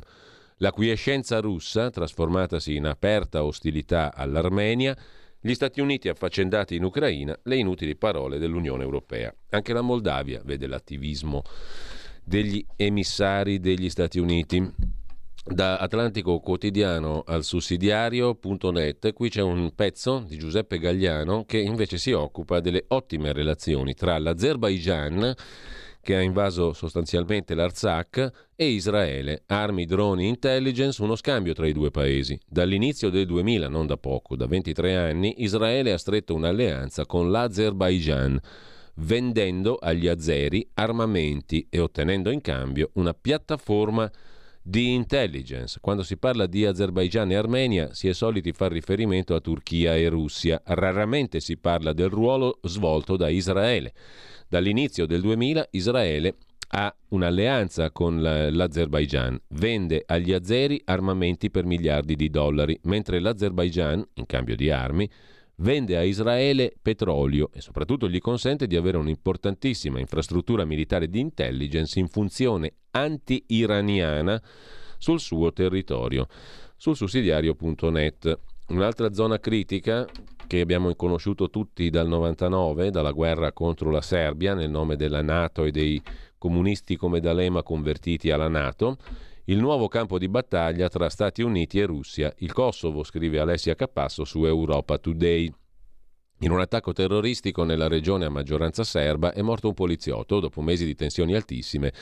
La diplomazia dell'Unione Europea non sa più come gestire la situazione.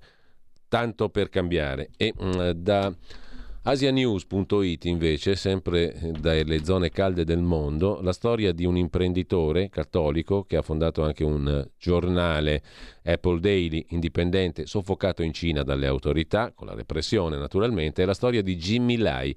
Quest'uomo si è fatto già mille giorni in carcere per aver chiesto democrazia a Hong Kong e lo racconta appunto asianews.it per l'ennesima volta, dietro le sbarre dal 31 dicembre del 2020. Il processo per le accuse, ai sensi della legge sulla sicurezza nazionale, più volte rinviato, dovrebbe iniziare il prossimo 18 dicembre. La preoccupazione del figlio di Jimmy Lai, Sebastian, per le condizioni di salute del padre. 67 organizzazioni per i diritti umani chiedono a Joe Biden, il capo del governo di Hong Kong, John Lee, non sia ammesso al vertice APEC di San Francisco senza la liberazione di Jimmy Lai. Rinviata a giudizio per ostruzione della giustizia anche la cognata di Lee Cheu-kian, anche lui tuttora in carcere. Da Hong Kong, Asia News, da mille giorni in carcere per avere appoggiato con il suo giornale le proteste in favore della democrazia a Hong Kong.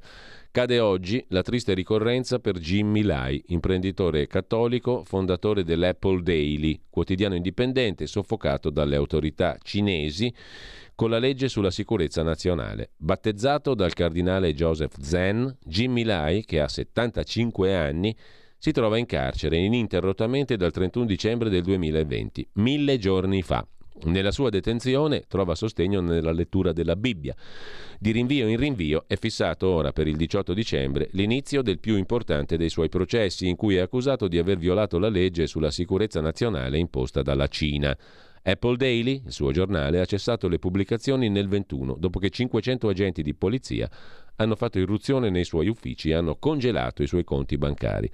Lo scoccare dei mille giorni dietro le sbarre per reati di opinione è l'occasione per riaccendere i riflettori su questa vicenda e sulla sorte degli altri leader del movimento pro-democrazia a Hong Kong. A farlo il Committee for Freedom in Hong Kong, un cartello di 67 organizzazioni per i diritti umani che ha diffuso una lettera aperta al presidente degli Stati Uniti Joe Biden per ottenere la liberazione immediata di Jimmy Lai. Torniamo alle cose italiche invece con Marino Longoni, pagina 2 di Italia Oggi. Salvini spara con la scacciacani. Le sparate del ministro Salvini, scrive Longoni, direttore di Italia Oggi 7, somigliano sempre più a quelle di una pistola scacciacani, tanto rumore, nessun effetto. A metà luglio Salvini aveva lanciato l'idea di una sanatoria fiscale per debiti inferiori a 30.000 euro. Se ne parlò per tre giorni e poi nulla. L'ultimo colpo sparato qualche giorno fa a Piacenza, Confedilizia. L'idea stavolta è una sanatoria di piccole irregolarità edilizie che consente ai proprietari di riavere disponibilità dell'immobile e allo Stato di fare cassa senza nuove tasse. Naturalmente non se ne farà nulla perché la possibilità di sanare piccoli abusi edilizi Esiste già, scrive Longoni. Nel corso del tempo sono state introdotte nell'ordinamento italiano possibilità di regolarizzazione. La più importante è il permesso di costruire in sanatoria, utilizzabile in caso di interventi realizzati senza permesso di costruire o SCIA o in difformità dagli stessi. Ovviamente è una possibilità che deve essere compatibile col piano regolatore comunale sia quello vigente al momento della realizzazione dell'intervento, sia quello, eventualmente diverso, vigente al momento della presentazione della domanda di sanatoria, cioè la doppia conformità. Per abusi minori, per esempio modifiche interne rispetto al progetto originale, è possibile presentare una CILA in sanatoria. Inoltre, se l'abuso ha portato a una differenza rispetto al progetto approvato inferiore al 2%, non è necessario presentare alcuna richiesta e si rimane nelle tolleranze ammissibili. Evidente quindi che anche stavolta se ne farà nulla. Si tratta di sparate, conclude Longoni, che hanno lo scopo di mettersi per qualche giorno al centro del dibattito, con l'obiettivo di sottrarre qualche voto a Fratelli d'Italia e Forza Italia. Un gioco sporco che manifesta un Salvini insicuro, non certo la nobile grandezza di uno statista o di uno che sa guardare lontano e pesare le proprie parole. Il severo giudizio su Matteo Salvini di Marino Longoni sul tema della sanatoria edilizia. Mentre da Italia Oggi, a proposito di Lega, sulla stampa c'è un ritrattino del vice segretario Crippa, Andrea Crippa, classe 86, eh, vice segretario della Lega, leghista randellatore, che ha detto che Berlino oggi è come il terzo Reich di ieri. Dovunque veda una mischia politica, scrive la stampa, il vice di Salvini ci si butta. Il suo progetto di un Monza Club in Parlamento con Marta Fascina. Finanziano le ONG per destabilizzare i governi che non gli piacciono. Ne aveva avuto anche per il direttore del museo egizio, faremo di tutto per cacciarlo a Torino. Vannacci, se il generale volesse candidarsi, porte della Lega aperte. Migranti, la via diplomatica ha fallito, è ora di tornare ai respingimenti. Con questo lasciamo anche la stampa che fa questo ritrattuccio di Andrea Crippa e andiamo a vedere pure, adesso ci arriviamo, un altro leghista ritratto da Francesca Buonfiglioli per lettera 43. Lorenzo Fontana, presidente della Camera dei Deputati. La metamorfosi di Lorenzo Fontana da Torquemada della Lega a uomo delle istituzioni.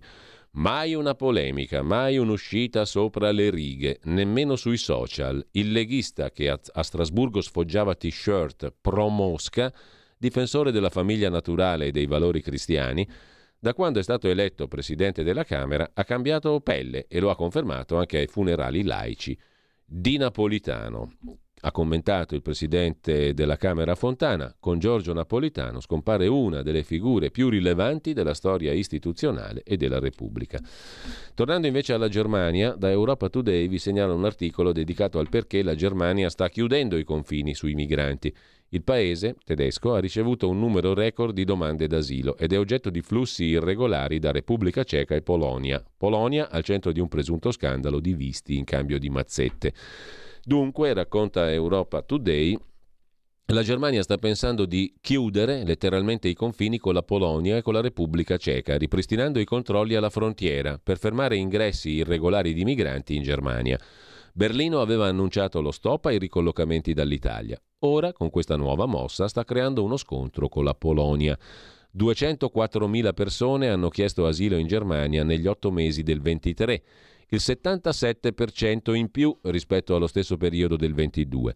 Seppur non sia paese di primo ingresso come l'Italia, la Germania è la meta preferita in Europa per i migranti attirati dalle opportunità economiche.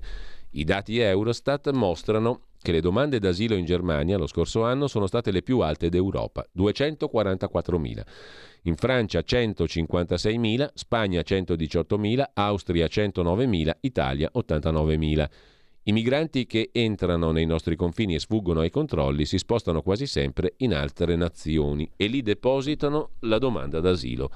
La Germania accusa l'Italia di non identificare di proposito parte di migranti che entrano in Italia per lasciare che scappino da altre parti del blocco senza assicurare l'accoglienza. Il tema sta diventando sempre più centrale nel dibattito politico interno tedesco, con l'estrema destra di Alternative für Deutschland che sta salendo nei sondaggi puntando su questo argomento. Così Europa Today. Tornando invece all'Italia, il caso Ilva, ne abbiamo accennato prima, se ne occupa Carlo Di Foggia sul Fatto Quotidiano, pagina 4, c'è l'intesa con Mittal, ma i soldi li mette lo Stato. Il ministro Fitto ha sconfessato il ministro Urso sulla nazionalizzazione. Accordo con l'amministratore Morselli e gli indiani. Oggi i sindacati a Palazzo Chigi, senza aiuti immediati il gruppo non regge. Nella telenovela ex Ilva di Taranto, l'ennesima svolta, tra virgolette, per comprare tempo e rinviare la resa dei conti. Il governo avrebbe trovato un accordo col socio privato ArcelorMittal, concretizzato in un'intesa di due settimane fa. La novità potrebbe essere comunicata ai sindacati convocati oggi a Palazzo Chigi, il che spiega la stranezza di aver fatto recapitare l'invito a CGL e Cisle Will dallo staff del sottosegretario alla presidenza Mantovano, invece di tenere l'incontro al Ministero delle Imprese di Urso. L'intesa non è un contratto vincolante come quello che tre anni fa governo Conte 2 ha permesso l'ingresso di Invitalia come socio di minoranza in Acciaierie d'Italia, società che gestisce l'impianto controllato al 62% da Mittal.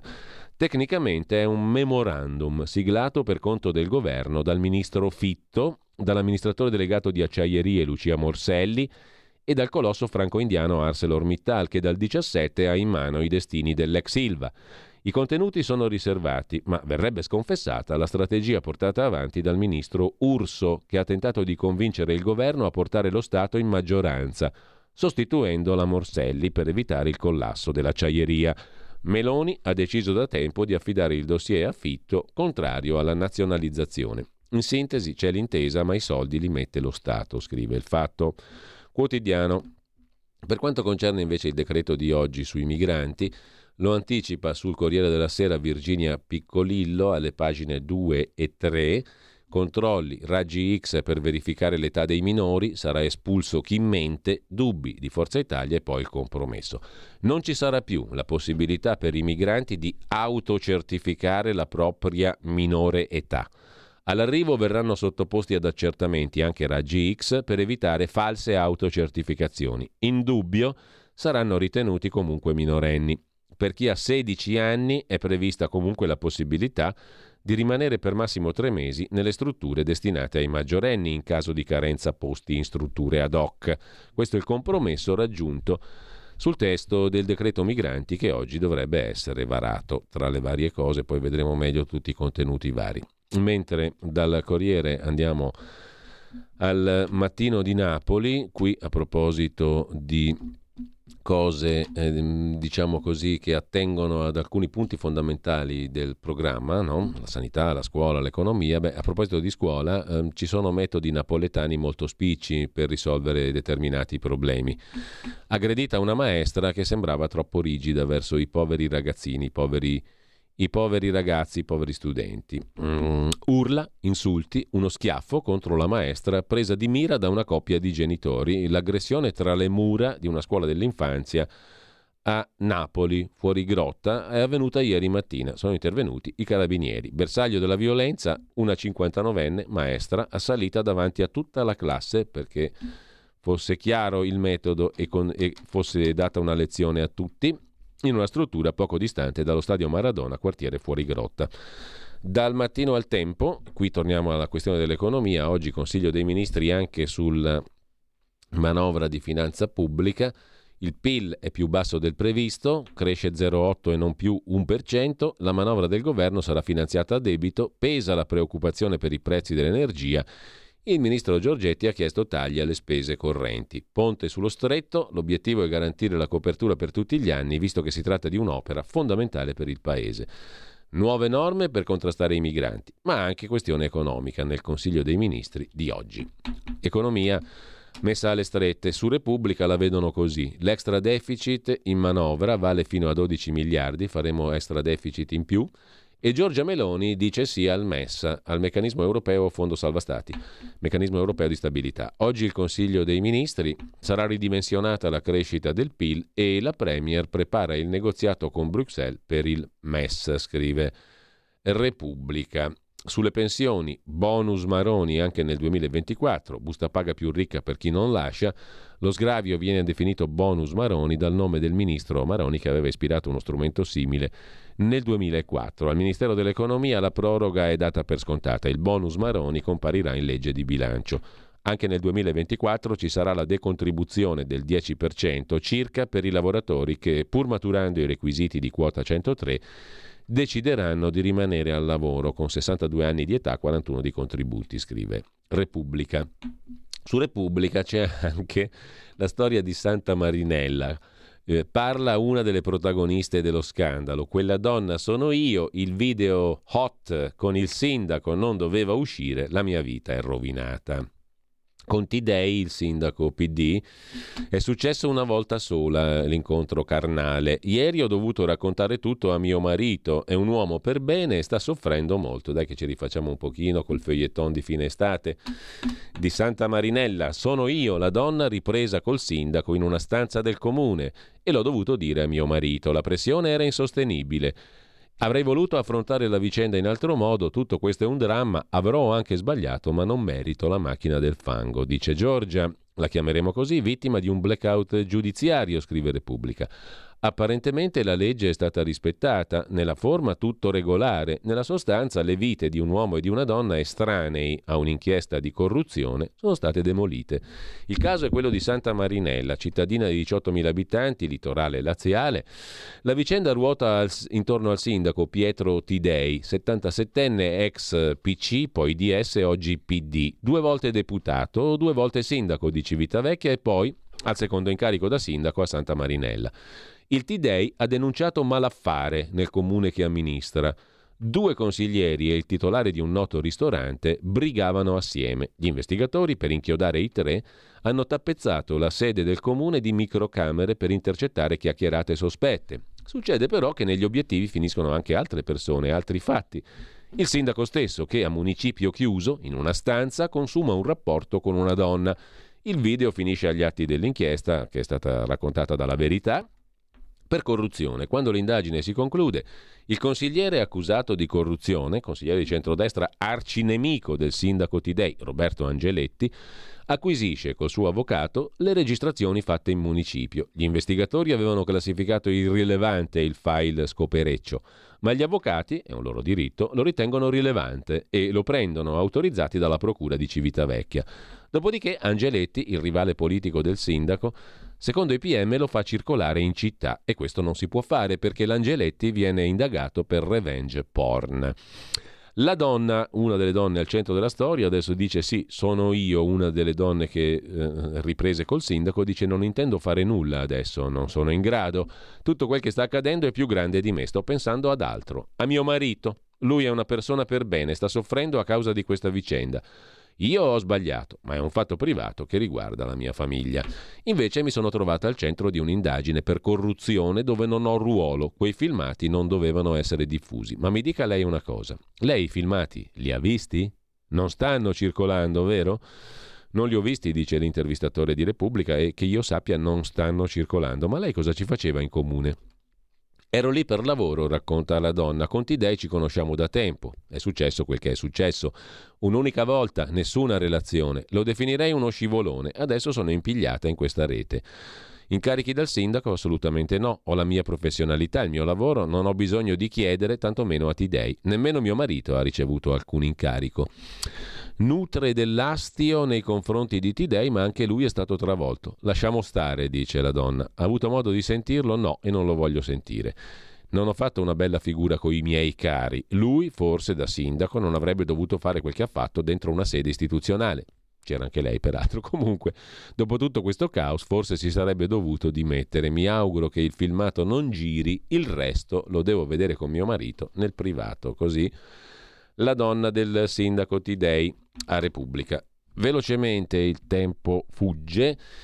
Vi segnalo invece il sito vocidallagermania.it dove trovate tre articoli che possono essere interessanti. Il primo, bilancio a un anno dal sabotaggio del gasdotto Nord Stream, a un anno dal più grave attacco mai commesso nei confronti di una infrastruttura tedesca, a proposito di Germania, dalla seconda guerra mondiale non è ancora chiaro se si sia trattato di un crimine di guerra o di un atto terroristico. Difficile che un attacco di tale portata possa essere stato portato avanti senza il coinvolgimento di uno Stato, come continuano a sostenere i cosiddetti media di qualità tedeschi. Ne scrive German Foreign Policy e lo trovate su voci dalla Germania.it tradotto in italiano.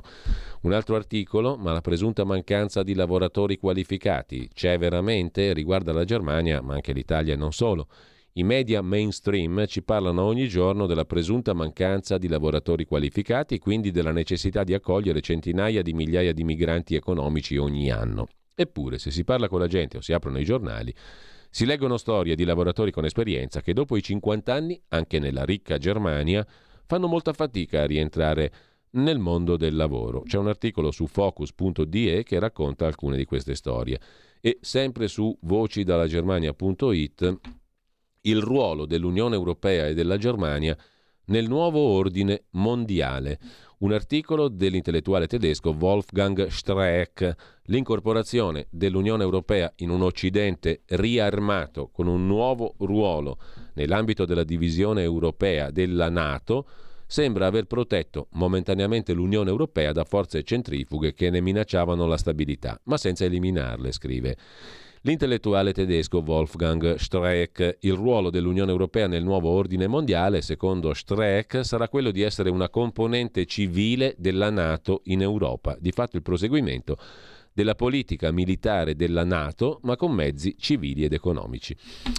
Infine, tornando alle cose domestiche, Schlein precipita dal 39 al 24%, lo sottolinea Paolo Natale, politologo dell'Università Statale di Milano, in una chiacchierata con Alessandra Ricciardi su Italia Oggi. In soli sei mesi la fiducia nella segretaria del PD è precipitata dal 39 al 24%. L'entusiasmo per la sua elezione a segretaria del PD è scemato.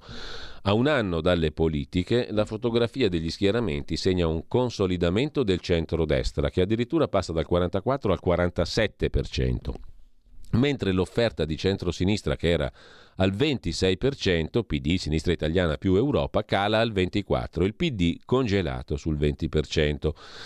Il campo largo, l'alleanza di tutta l'opposizione sarebbe competitiva sulla carta, risponde il professor Natale. Se sommiamo tutti i voti potenziali dei partiti fuori dalla maggioranza si arriva al 48%, ma è un'operazione impraticabile. Sono competitori piuttosto che alleati. La vocazione maggioritaria del PD smarrita. Vi segnalo anche mh, mm, sulla nuova bussola quotidiana l'articolo di Stefano Magni che ci parla di Bjorn Lomborg, un ambientalista scettico su tempi.it trovate molti dei suoi articoli, ne abbiamo parlato diverse volte, contro il catastrofismo climatico di quest'estate. Bjorn Lomborg, l'ambientalista scettico, torna a scrivere per smentire una serie di miti di quest'estate, i morti per l'ondata di calore, gli incendi, le alluvioni. Sono brutte notizie, ma non è detto che la causa sia il cambiamento climatico e la soluzione non è automatica. Di intelligenza artificiale si occupa il giornale, sono le imprese di Confcommercio Milano a dirsi interessate l'intelligenza artificiale nel business per un'impresa su tre. Ammettono di saperne troppo poco, ma sono pronte a investire nell'intelligenza artificiale. Sul tema, la pagina di cultura di Repubblica, pagina 38, è dedicata alla profezia di Primo Levi sull'intelligenza artificiale, lo racconta Bruce Sterling. Il grande scrittore inventò, prima in un racconto, poi per un telefilm, il versificatore, cioè una macchina capace di creare poesie 50 anni prima di Chat GPT. Dobbiamo farlo rivivere, tirarlo fuori dalle immagini in bianco e nero del video su YouTube e ricostruirlo a grandezza naturale. Un fotogramma del telefilm Rai, Il versificatore del 71. Primo Levi ne scrisse. Infine Michele Marsonet, Atlantico Quotidiano, ripubblicato da Italia Oggi stamani, se ti sparano non devi fiatare, soprattutto stai fermo. Il politically correct vuole impedire anche l'autodifesa. L'importante è non contrastare i delinquenti, poveretti. In Italia la situazione è peggiore che non negli Stati Uniti. Da noi un negoziante aggredito se spara rischia di finire in galera e di dover risarcire l'aggressore. È la cultura della frontiera e del West ad aver creato l'America come è ora, o com'era, già che l'America è cambiata. Non mi stupirei, scrive Marsonette, se i cantori del politically correct diventassero la maggioranza. Infine, la pace fra Israele e Arabia Saudita, conseguenza degli accordi di Abramo voluti da Trump, il commento su Italia Oggi di Tommaso Alessandro De Filippo, una svolta storica che stabilizzerà l'intero Medio Oriente con effetti ancora più vasti. Sulla questione dell'Arabia Saudita ci sono due pagine molto interessanti, Sport e Politica, sulla stampa di Torino di stamani, pagina 22 23. L'Arabia di Benzema, eh, l'Arabia Saudita di Karim Benzema, attaccante del Al-Ittihad, con la Francia diventò vicecampione del mondo nel 22 e poi il Real Madrid. Il campione francese gioca da quest'anno in Arabia Saudita, a Jeddah. Musulmano, veste da perfetto saudita e si ritrova a essere la faccia di un conflitto fra libertà testimone di una religione mal sopportata a casa sua, sintesi di tante anime. con un articolo, un reportage di Danilo Ceccarelli, Barba, Sandali, Abaya, la veste islamica, il soft power del calcio che sta stregando le strade di Parigi. Nella frattura identitaria si è inserito il potere sportivo di Riyadh e Doha. Gli idoli del pallone stanno dando lustro ai simboli religiosi islamici e sono molto più efficaci dei predicatori per fare proseliti tra i giovani musulmani a Parigi. Giovani musulmani di seconda generazione mostrano con orgoglio le loro radici islamiche. Le tuniche in stile saudita dilagavano a scuola. Il governo ha dovuto proibirle. Andiamo bene, come si dice a Roma. Vi segnalo infine sul Fatto Quotidiano una stroncatura scritta da Orazio Verbitsky verso il nuovo protagonista della scena politica argentina, l'ex cabarettista Javier Milei, che ha vinto le elezioni primarie e punta alla presidenza dell'Argentina. L'Argentina rischia il presidente cane, scrive Verbitsky, è loco il pazzo di destra. Javier Milei 52enne fa gestire la campagna elettorale alla sorella astrologa e cartomante, consulta un medium per avere consigli da Conan, il suo mastino morto e clonato. Insomma, è un pazzo, chissà perché lo votano. Mentre lo spot di S. Lunga, che fa uscire pazzi i ben pensanti walk, è commentato su Atlantico Quotidiano Nicolaporro.it da Federico Punzi. Siamo totalmente immersi nella cultura walk politicamente corretta. Basta pochissimo, come lo spot dell'S. Lunga, la bambina che vagheggia il ritorno insieme del papà e della mamma, per urtare la suscettibilità dei cosiddetti buoni e giusti. Anche Luigi Mascheroni si occupa sul giornale di stamani, pagina 16, della rivoluzione spot, la famiglia normale. La pubblicità S lunga è un inno alla realtà una coppia separata e niente arcobaleni. La pesca, che la ragazzina dice che l'ha comprata la mamma per il papà, ma non è vero, rappresenta il suo desiderio di vedere i genitori di nuovo insieme, è percepita come mediterranea, romana, sovranista. Attacchi sui social, la campagna ha dato fastidio al popolo della sinistra al mondo LGBT. Con ciò ci salutiamo come rassegna stampa, stipendi dei sindaci che sono cresciuti, tre anni di aumenti, c'è chi raddoppia l'effetto della legge di bilancio del 22 a pagina 12 del Corriere della Sera. Un sindaco di paese fino a 3.000 abitanti guadagnerà dal 24 2.200 euro, capoluoghi di provincia oltre i 100.000 11.040 euro. In mezzo ci stanno tutti gli altri stipendi cresciuti dei sindaci. Che scandalo, che schifo, è solita Italia. Vade retro Santana, scrive il Corriere della Sera a pagina 12. Avete ascoltato la rassegna stampa.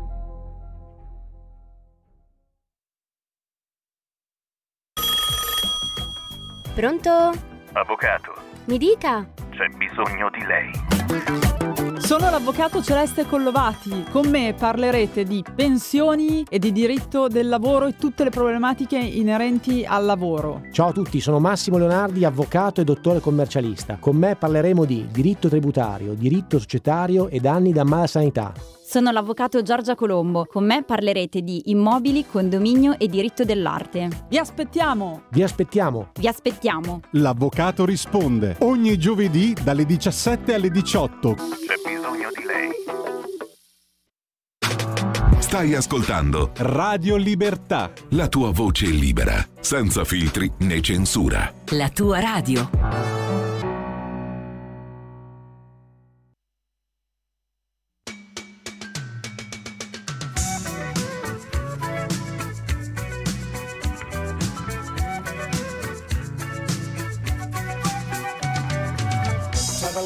fire that come be on a hippie trailhead full of zombies. I met a strange lady, she made me nervous. She took me in and gave me breakfast. And she said, Do you come from a land down under? Where women go and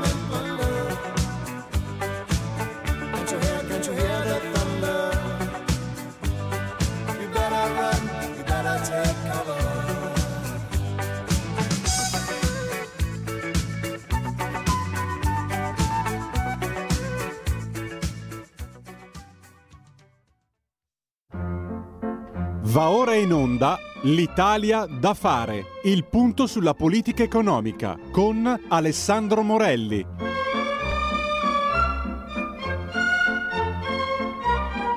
E intanto il calendario musicale ci ha portato, grazie a Federico Borsari in regia, ai Man at Work. Li avrete riconosciuti i più vecchiotti di voi all'ascolto famosi nei primi anni Ottanta, gruppo australiano, uno dei componenti nasceva proprio oggi. Eh, buongiorno ad Alessandro Morelli, come avete capito dalla sigla, sottosegretario alla Presidenza del Consiglio dei Ministri con delega al coordinamento del Comitato per la programmazione economica e lo sviluppo sostenibile.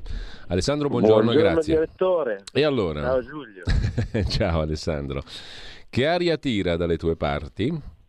Ma guarda, un'area assolutamente positiva perché eh, devo dirti, stamattina ho cominciato da una radio che eh, incredibilmente il mercoledì non è stata Radio Libertà ma la radio di una scuola a Roma, del mm. liceo Montale, dove mi auguro che giovani leve eh, radiofoniche possano avere un radioso futuro perché appunto questa radio, anzi questo liceo ha una web radio e mi hanno chiesto di poter eh, fare quattro chiacchiere e sono andato, infatti vi ringrazio per questa seconda sessione mattutina della radio. Comunque a parte... L'hanno chiesto alla persona giusta, visto la tua esperienza radiofonica. Eh, sì, è stato anche divertente. Comunque eh, stiamo ragionando, stiamo lavorando per una serie di iniziative, nucleare, del nucleare abbiamo già parlato, c'è il tema del, del partenariato pubblico-privato sul quale eh, lanceremo delle nuove norme proprio in queste settimane e quindi dando l'opportunità, una grande opportunità al pubblico, agli enti pubblici vari, eh, di avere un uh, ragionevole equilibrato connubio con il privato, con le aziende, in maniera tale che si riescano a ottenere dei risultati sempre migliori per quanto riguarda i servizi pubblici. Ecco Alessandro, intanto si discute eh, della manovra di finanza pubblica anche, no? oltre che del capitolo immigrazione sul quale sono attese nuove norme proprio per oggi. Su entrambi i fronti eh, il Consiglio dei Ministri si dovrà pronunciare. Eh, che finanziaria c'è all'orizzonte per andare per sommi capi e per eh, linee generali? C'è una finanziaria, diciamo così, che risente delle difficoltà di bilancio o c'è una finanziaria con delle novità sostanziali?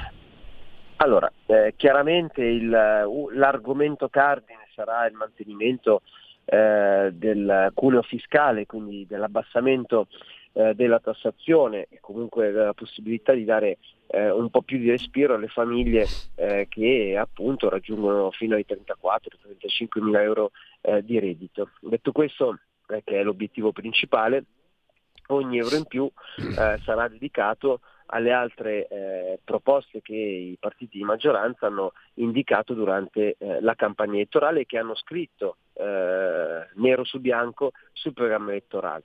Per quanto riguarda i nostri temi, temi cari alla Lega, come sappiamo ci sono sia il tema della flat tax ma soprattutto quello delle pensioni, che eh, ricordiamolo un, eh, tocca un aspetto molto importante per le nostre famiglie perché se da un lato chiaramente eh, le persone che oggi sono in pensione non hanno eh, avuto e non hanno eh, possibilità eh, di avere ulteriori guadagni, dall'altra parte a volte i pensionati danno anche dei sostegni soprattutto ai giovani e ai ragazzi. Quindi per questa ragione eh, questo è uno degli obiettivi della maggioranza in generale, quindi di tutti i partiti del centrodestra. Però lo spunto che eh, sì. voglio dare, che è uno spunto assolutamente positivo eh, dal nostro punto di vista, è quello eh, comunque del cambio di mentalità, eh, e cioè eh, se oggi eh, qualcuno ancora mi dicesse come avveniva e come avviene durante le campagne elettorali, ma io insomma non vado più a votare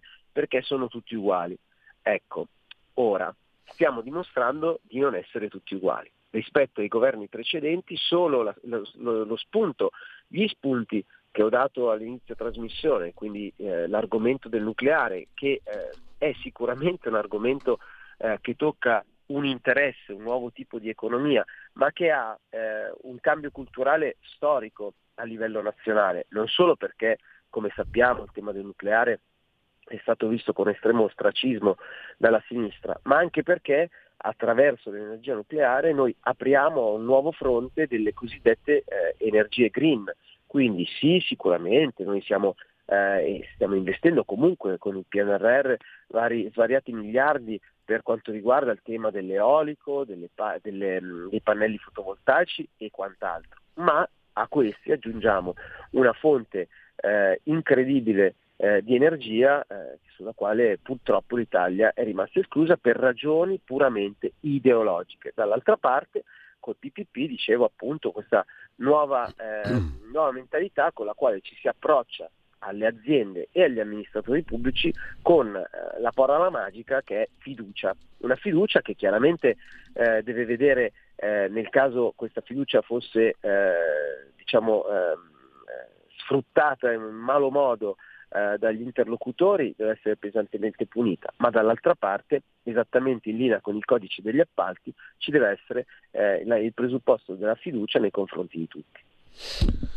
Ecco Alessandro, intanto su questo magari sentiamo anche qualche osservazione, qualche domanda di chi ci sta seguendo, aprendo le linee allo 02 92 94 7222 o i messaggi anche via Whatsapp, anche audio al 346 64 27 756. Um, mi sposto leggermente, ma questo è un altro tema importante, non solo dal punto di vista dell'ordine pubblico, ma anche dal punto di vista economico, perché è legato ai ragionamenti economici, che è quello dell'afflusso di migranti in Italia, in Europa. Allora, um, abbiamo tutti stamani letto le parole, i vari commenti sulle parole del vice segretario Crippa circa il ruolo della Germania e non solo, anche di altri paesi che finanziano organizzazioni non governative che, bene o male, favoriscono l'immigrazione eh, in Italia ehm, e l'arrivo di aspiranti profughi.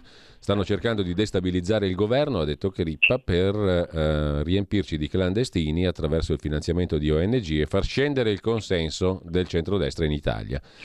80 anni fa il governo tedesco decise di invadere gli stati con l'esercito, gli andò male. Ora finanziano l'invasione dei clandestini per destabilizzare i governi che non piacciono ai socialdemocratici. Allora, il tuo commento intanto e poi di questo passo come è possibile immaginare una sorta di cooperazione europea su questo argomento? Perché ognuno sta tirando su le sue barriere, l'abbiamo letto prima in rassegna stampa, anche la Germania sta chiudendo il confine con Polonia e Repubblica Ceca, no? Ognuno fa da sé, giusto o sbagliato che sia. E questo è lo stato dell'arte? Ma quando parlavamo di sovranismo venivamo tacciati di insomma, parole pesantemente offensive e te ne, ricorderai, te ne ricorderai perché ne sei stato vittima anche tu chiaramente. Quindi eh, il dato è questo, eh, siamo di fronte a un, a un nuovo eh, nuova edizione della, delle puntate nelle quali possiamo dire che la Lega aveva ragione fin da almeno il 2010-2011, ma ancora prima con Bossi, che vi ricorderete sul tema dell'immigrazione già eh, decenni fa era, era, molto chiaro. Ora eh, è evidente che eh, si tirano sui muri, ma dall'altra parte si cercano di abbattere quelli già peraltro abbastanza inesistenti degli altri. E per inesistenti intendo quelli ehm, che eh, rappresent- rappresentati dai confini eh, a sud dell'Italia, che lo ricordo ancora una volta qui Radio Libertà sono i confini sud dell'Europa e quindi mentre la Germania alza i suoi muri dall'altra parte cerca di abbattere attraverso il finanziamento delle ONG i eh, muri gruviera eh, della, eh, della, del sud Europa. È chiaro che ci sono degli interessi eh, che eh, Crippa giustamente la vice segretario della Lega, quindi con un ruolo assolutamente politico, esprime in maniera molto dura, pesante, che però insomma eh, dal punto di vista indiziario portano eh, verso quella direzione. Eh, come governo stiamo lavorando per eh, comunque intraprendere tutte quelle iniziative eh, per ragionare con questi, con questi paesi, per, soprattutto per avere chiarezza da questi paesi, perché se da un lato per tanti anni ci sono state tante promesse mai diventate realtà, dall'altra evidentemente adesso con un governo diverso di centrodestra diciamo, bisogna, fare, bisogna mettere in pratica quello che eh, si è detto in maniera ancora una volta eh, che i nostri concittadini, i nostri elettori, ma non solo, tutti, tutto il corpo elettorale possa capire la differenza tra la, il voto al centro-destra e il voto alla sinistra.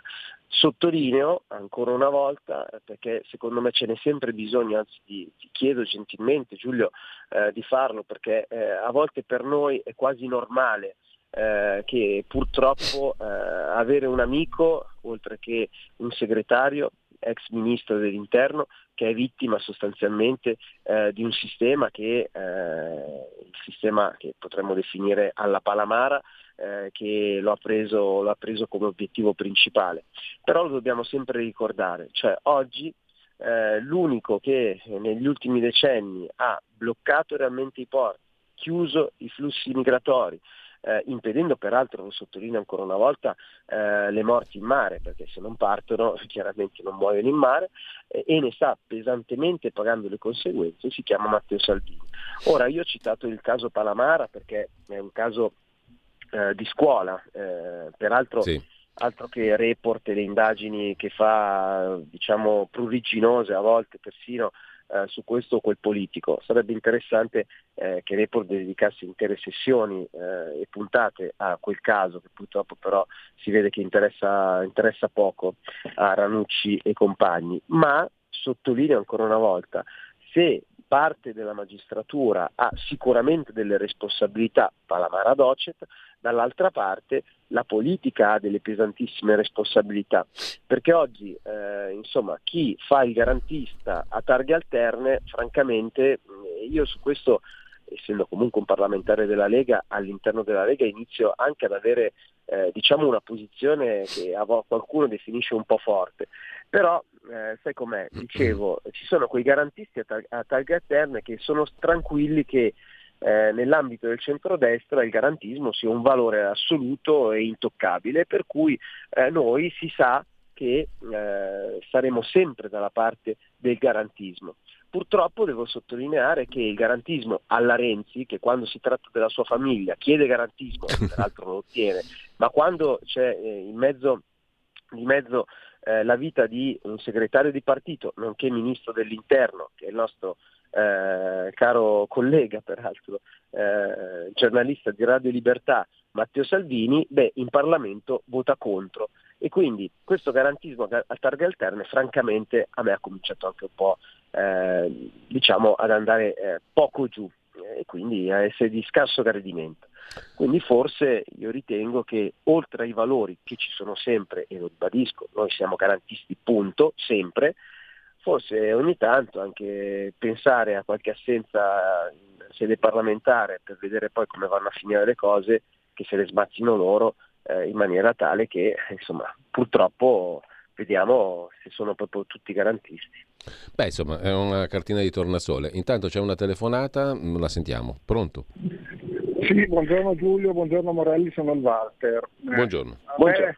Io non, non invito Morelli perché so cosa deve affrontare quotidianamente e soprattutto le persone con le quali deve interloquire, che non saranno tutte piacevoli. Però due cose sole.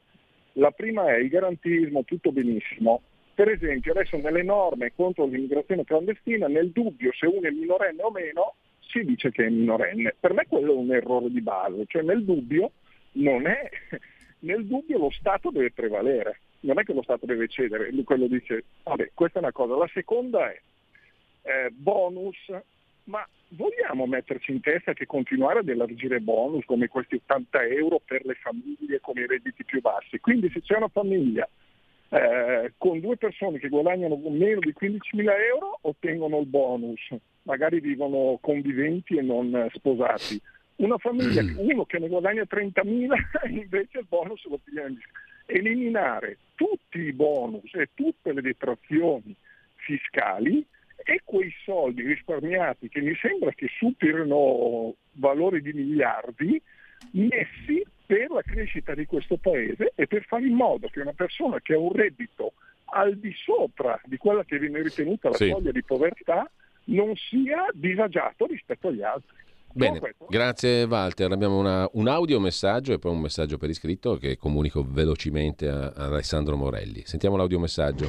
Buongiorno Giulio, buongiorno Marelli, sono Alberto. Mi chiedevo una cosa, visto che le ONG sono tedesche, finanziate dai tedeschi. Il governo italiano dovrebbe dire, va bene, quando caricate qualcuno lo portate in Germania. Bene, e l'altro messaggio invece è, ma alla fine il MES, il trattato del MES, lo firmiamo o no? Come adombrava qualche giornale stamattina, in cambio di qualche concessione sul debito. Ma allora, veniamo, eh, partiamo con ordine chiaramente perché eh, gli argomenti come sempre qui a Radio Libertà sono tantissimi, anzi ringrazio eh, tutti i nostri ascoltatori che come sempre sono diventati oramai parte eh, di una grandissima famiglia. Allora, eh, il tema eh, il tema del MES è un argomento sul quale la Lega si è sempre espressa in maniera molto chiara, eh, ci sono in questo momento delle interlocuzioni da parte Palazzo Chigi, i partiti in sede parlamentare faranno le loro scelte. Eh, le interlocuzioni di Palazzo Chigi, il governo, eh, sono secondo me assolutamente legittime, eh, devono il, chi, chi, ne ha la responsabilità eh, deve giustamente fare eh, un lavoro di equilibrio complessivo, ma sottolineo e ribadisco anche ai nostri ascoltatori che poi sarà il Parlamento a decidere e quindi chiaramente eh, ci esprimeremo e eh, poi vi, chi, chi, vivrà eh, vedrà sulla base dei voti parlamentari. Esattamente quello che dicevamo prima, eh, e cioè eh, in ogni occasione, quello del, siamo, su cui siamo a cui stiamo facendo riferimento, che non sono inseriti nel programma elettorale, ehm, diciamo che ogni forza politica potrà esprimere propria, le proprie valutazioni. Dall'altra parte, per quanto riguarda i temi eh, dell'immigrazione, che chiaramente sono temi molto caldi in questo, in questo frangente, in questo momento, anche se ritengo che molti italiani, per esempio, siano interessati anche al tema dei mutui, eh, siano interessati a, comunque a eh, veramente sbarcare l'urario per arrivare a fine mese, perché quello che ci diceva il nostro ascoltatore, eh, insomma il, il, lo spunto che ci può venire, che è uno spunto che io assolutamente condivido, è che noi non dobbiamo assolutamente perdere a livello nazionale e di società, eh, sia dal punto di vista eh, proprio eh, sociale e economico, quella fascia di ehm, ceto medio che purtroppo sta sempre più scendendo verso eh, la fascia di ceto povero. Ora il, eh, il, boom, il, boom, degli anni, insomma l'epoca del boom italiano è stato eh, proprio creato grazie alla crescita e quindi a una massa di ceto povero che è riuscita a entrare eh, in una stagione assolutamente di, di, vita, assolutamente positiva, che appunto le ha permesso di entrare eh, a, eh, piene, a, piene, mani nel famoso ceto medio. Oggi si sta rischiando di perdere eh, questa, questa, opportunità. Un'opportunità che molto semplicemente, sempre partendo dai valori liberali, eh, significa appunto libertà. Se ci sono eh, delle economie che le famiglie possono spendere, le possono spendere non solo eh, perché poi si pensa che tutti quanti vogliono comprare l'auto nuova, eh, lasciamo stare tutti i temi che riguardano l'Europa e il bando, eh, il bando del motore endotermico, che comunque rimane, rimane sul tavolo. Ma eh, molte famiglie per esempio dedicano, eh, se hanno qualche euro in più, alla, alla formazione dei propri figli, dei propri cari in generale, eh, al futuro, che è un futuro eh, sia dei propri figli, ma, ge- ma, come dicevamo di tutto il paese. Quindi eh, l'avere il ceto medio che è ancora solido per noi è un interesse, è un interesse molto importante. Detto questo, eh, deve ragionare anche con i sindacati per fare in modo che eh, dove eh, il costo della vita è più alto ci possano essere delle retribuzioni eh, adeguate. Eh, è inutile che stiamo a ricordare come purtroppo o per fortuna, insomma bisogna vedere da che punto, eh, da che punto osserviamo eh, la realtà, eh, nelle grandi città il costo della vita sia arrivato veramente a livelli a volte insostenibili e dall'altra parte ci sono delle realtà italiane dove oggettivamente il costo della vita è inferiore. Noi non dobbiamo pensare però che ci siano, anzi il rischio è che ci siano eh, questo ceto medio che sta scendendo verso la povertà che sono sostanzialmente i nuovi invisibili della nostra economia. Allora, abbiamo la possibilità di ascoltare l'ultima telefonata. Mm, pronto? Eh. Pronto, buongiorno. Sì, pronto, mi senti? Sì, prego. Sì, ecco, no, io ti sento un po' male, scusami, ma sono in macchina con, con la viva voce, prego. quindi sento un po' male. Adesso, adesso mi senti meglio? Prego, prego, parla pure, ti sentiamo. Ecco qua, allora parlo veloce. No, niente, sono Walter del Friuli Venezia Giulia, buongiorno. Due cose, due o tre cose, spero di essere razionale nel dirle perché ogni volta che intervengo a volte magari poi vorrei dire cento cose, ma me ne Vai, vai in sintesi Walter, vai in sintesi che siamo in chiusura. Va bene, apprezzo ultimamente il fatto che la Lega non sia molto in televisione, il fatto di non esserci crea veramente molte aspettative e quindi siamo molto più seguiti di prima. Questo è quello che io noto diciamo, anche con i miei amici, io ho 71 anni, quindi dire, questa cosa la sento. Il fatto di poter vedere la stupidità di tutta la politica in televisione e noi non ci siamo fortunatamente e non dobbiamo rispondere quando non ci fanno rispondere perché poi è tutto un calcolo diciamo, emozionale. Ecco. Apprezzo che noi finalmente abbiamo deciso ogni tanto di fare come Crippa che scrive sul giornale o Salvini, punto. O di partecipare solo Bene. in alcuni momenti. Le altre questioni, Walter, rapido perché sennò non ce la facciamo.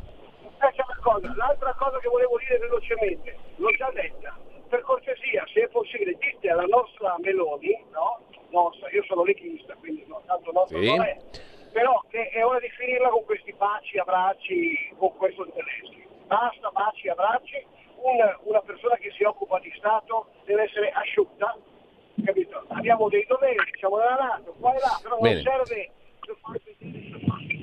Grazie Walter, Alessandro. Ma eh, allora, sulla scelta comunicativa della Lega, che appunto, come diceva Walter, probabilmente sta anche premiando, eh, oggi noi abbiamo la necessità comunque di iniziare a dire quello che stiamo facendo. Per esempio, un aspetto che eh, sicuramente eh, potrà essere ben valutato dal nostro punto di vista, e cioè quello eh, per quanto riguarda il tema delle partite IVA, eh, della evitare l'anticipo di novembre per eh, insomma, aspettare che le partite IVA possano veramente iniziare a fatturare per pagare le tasse, è un argomento che è merito della Lega ed è giusto che i leghisti, gli esponenti della Lega, possano andare anche in televisione per divulgare quello che di positivo stiamo facendo, il lavoro eh, di vari ministri, eh, penso ad Alessandro Locatelli sul tema della disabilità, penso chiaramente a Giancarlo Giorgetti che insomma come sappiamo è tirato per la giacchetta a destra manca, ma eh, chiaramente eh, l'enorme lavoro che Matteo Salvini sta facendo, primo tra tutti la revisione del codice dei contratti, del, codice, del famoso codice degli appalti, le cui conseguenze alla, alla mia mamma 74enne eh, non, so, non sono direttamente chiare, ma che invece oggi le categorie stanno finalmente riconoscendo. Proprio in questi giorni a Milano sono stato sia all'assemblea di ANCE eh, a Simpredi, quindi gli imprenditori edili eh, milanesi e de- di alcune province lombarde, sia all'appuntamento annuale eh, dell'ordine dei commercialisti. Beh, io vi assicuro, al quale prese- era presente anche Matteo Salvini, io vi assicuro che da parte di queste categorie venuti, è venuto un grande applauso per il lavoro che Salvini ha fatto legato al codice degli appalti e non solo, eh, e eh, per quanto riguarda il lavoro che la Lega sta facendo in sede parlamentare con, con i nostri parlamentari, penso ad Alberto Gusmeroli, a Claudio Borghi, a Alberto Bagnai e tutti gli altri, per quanto riguarda i temi della fiscalità in generale. Quindi eh, è venuto il momento però, eh, dopo un lavoro che ci ha visto veramente molto impegnati, pancia a terra, di iniziare anche a riapparire un po' di più per esprimere, sottolineare e valorizzare il lavoro fatto. Alessandro, dobbiamo chiudere. Chiudiamo con un titolo d'apertura in questo momento dell'agenzia ANSA, una scossa di 4.2 ai campi Flegrei avvertita anche a Napoli, ripresa la circolazione dei treni ad alta velocità dopo uno stop, ritardi fino a tre ore, è stato il sisma più forte degli ultimi 40 anni, scuole chiuse a Pozzuoli. Speriamo bene. Guarda, que- dopo un anno di governo ci manca francamente solo il terremoto e poi le abbiamo veramente viste tutte. Ma eh, l'auspicio chiaramente che non succeda eh, nulla di grave, eh, diciamoci serenamente che eh, sul fronte, anche sul fronte del dissesto idrogeologico, a prescindere dalla, eh, dalla, dalla questione terremoto, che chiaramente è un altro, stiamo parlando di un altro livello, anche su questo stiamo cambiando il modello culturale perché sul dissesto idrogeologico è assurdo continuare a parlare di piani straordinari, bisogna pensare al ritorno alla sana gestione che l'uomo deve dare sull'ambiente e quindi anche su questo basta con le ideologie fintamente green, fintamente ambientaliste, sì al buon senso. Grazie Alessandro Morelli, buona giornata, buon lavoro Alessandro. Grazie a tutti voi, buon ascolto di Radio Libertà.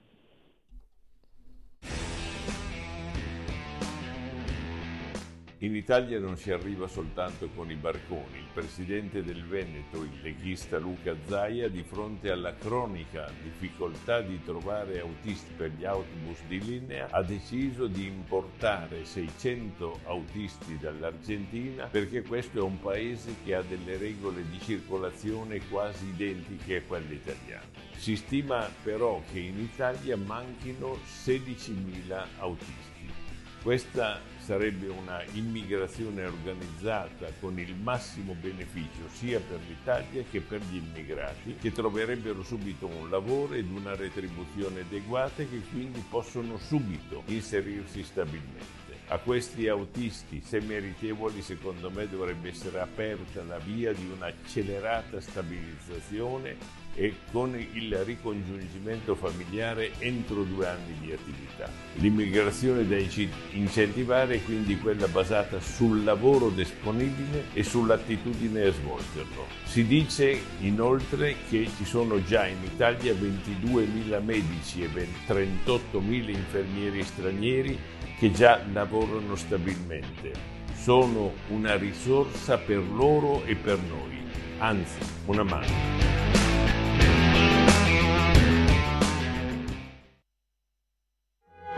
Avete ascoltato L'Italia da fare.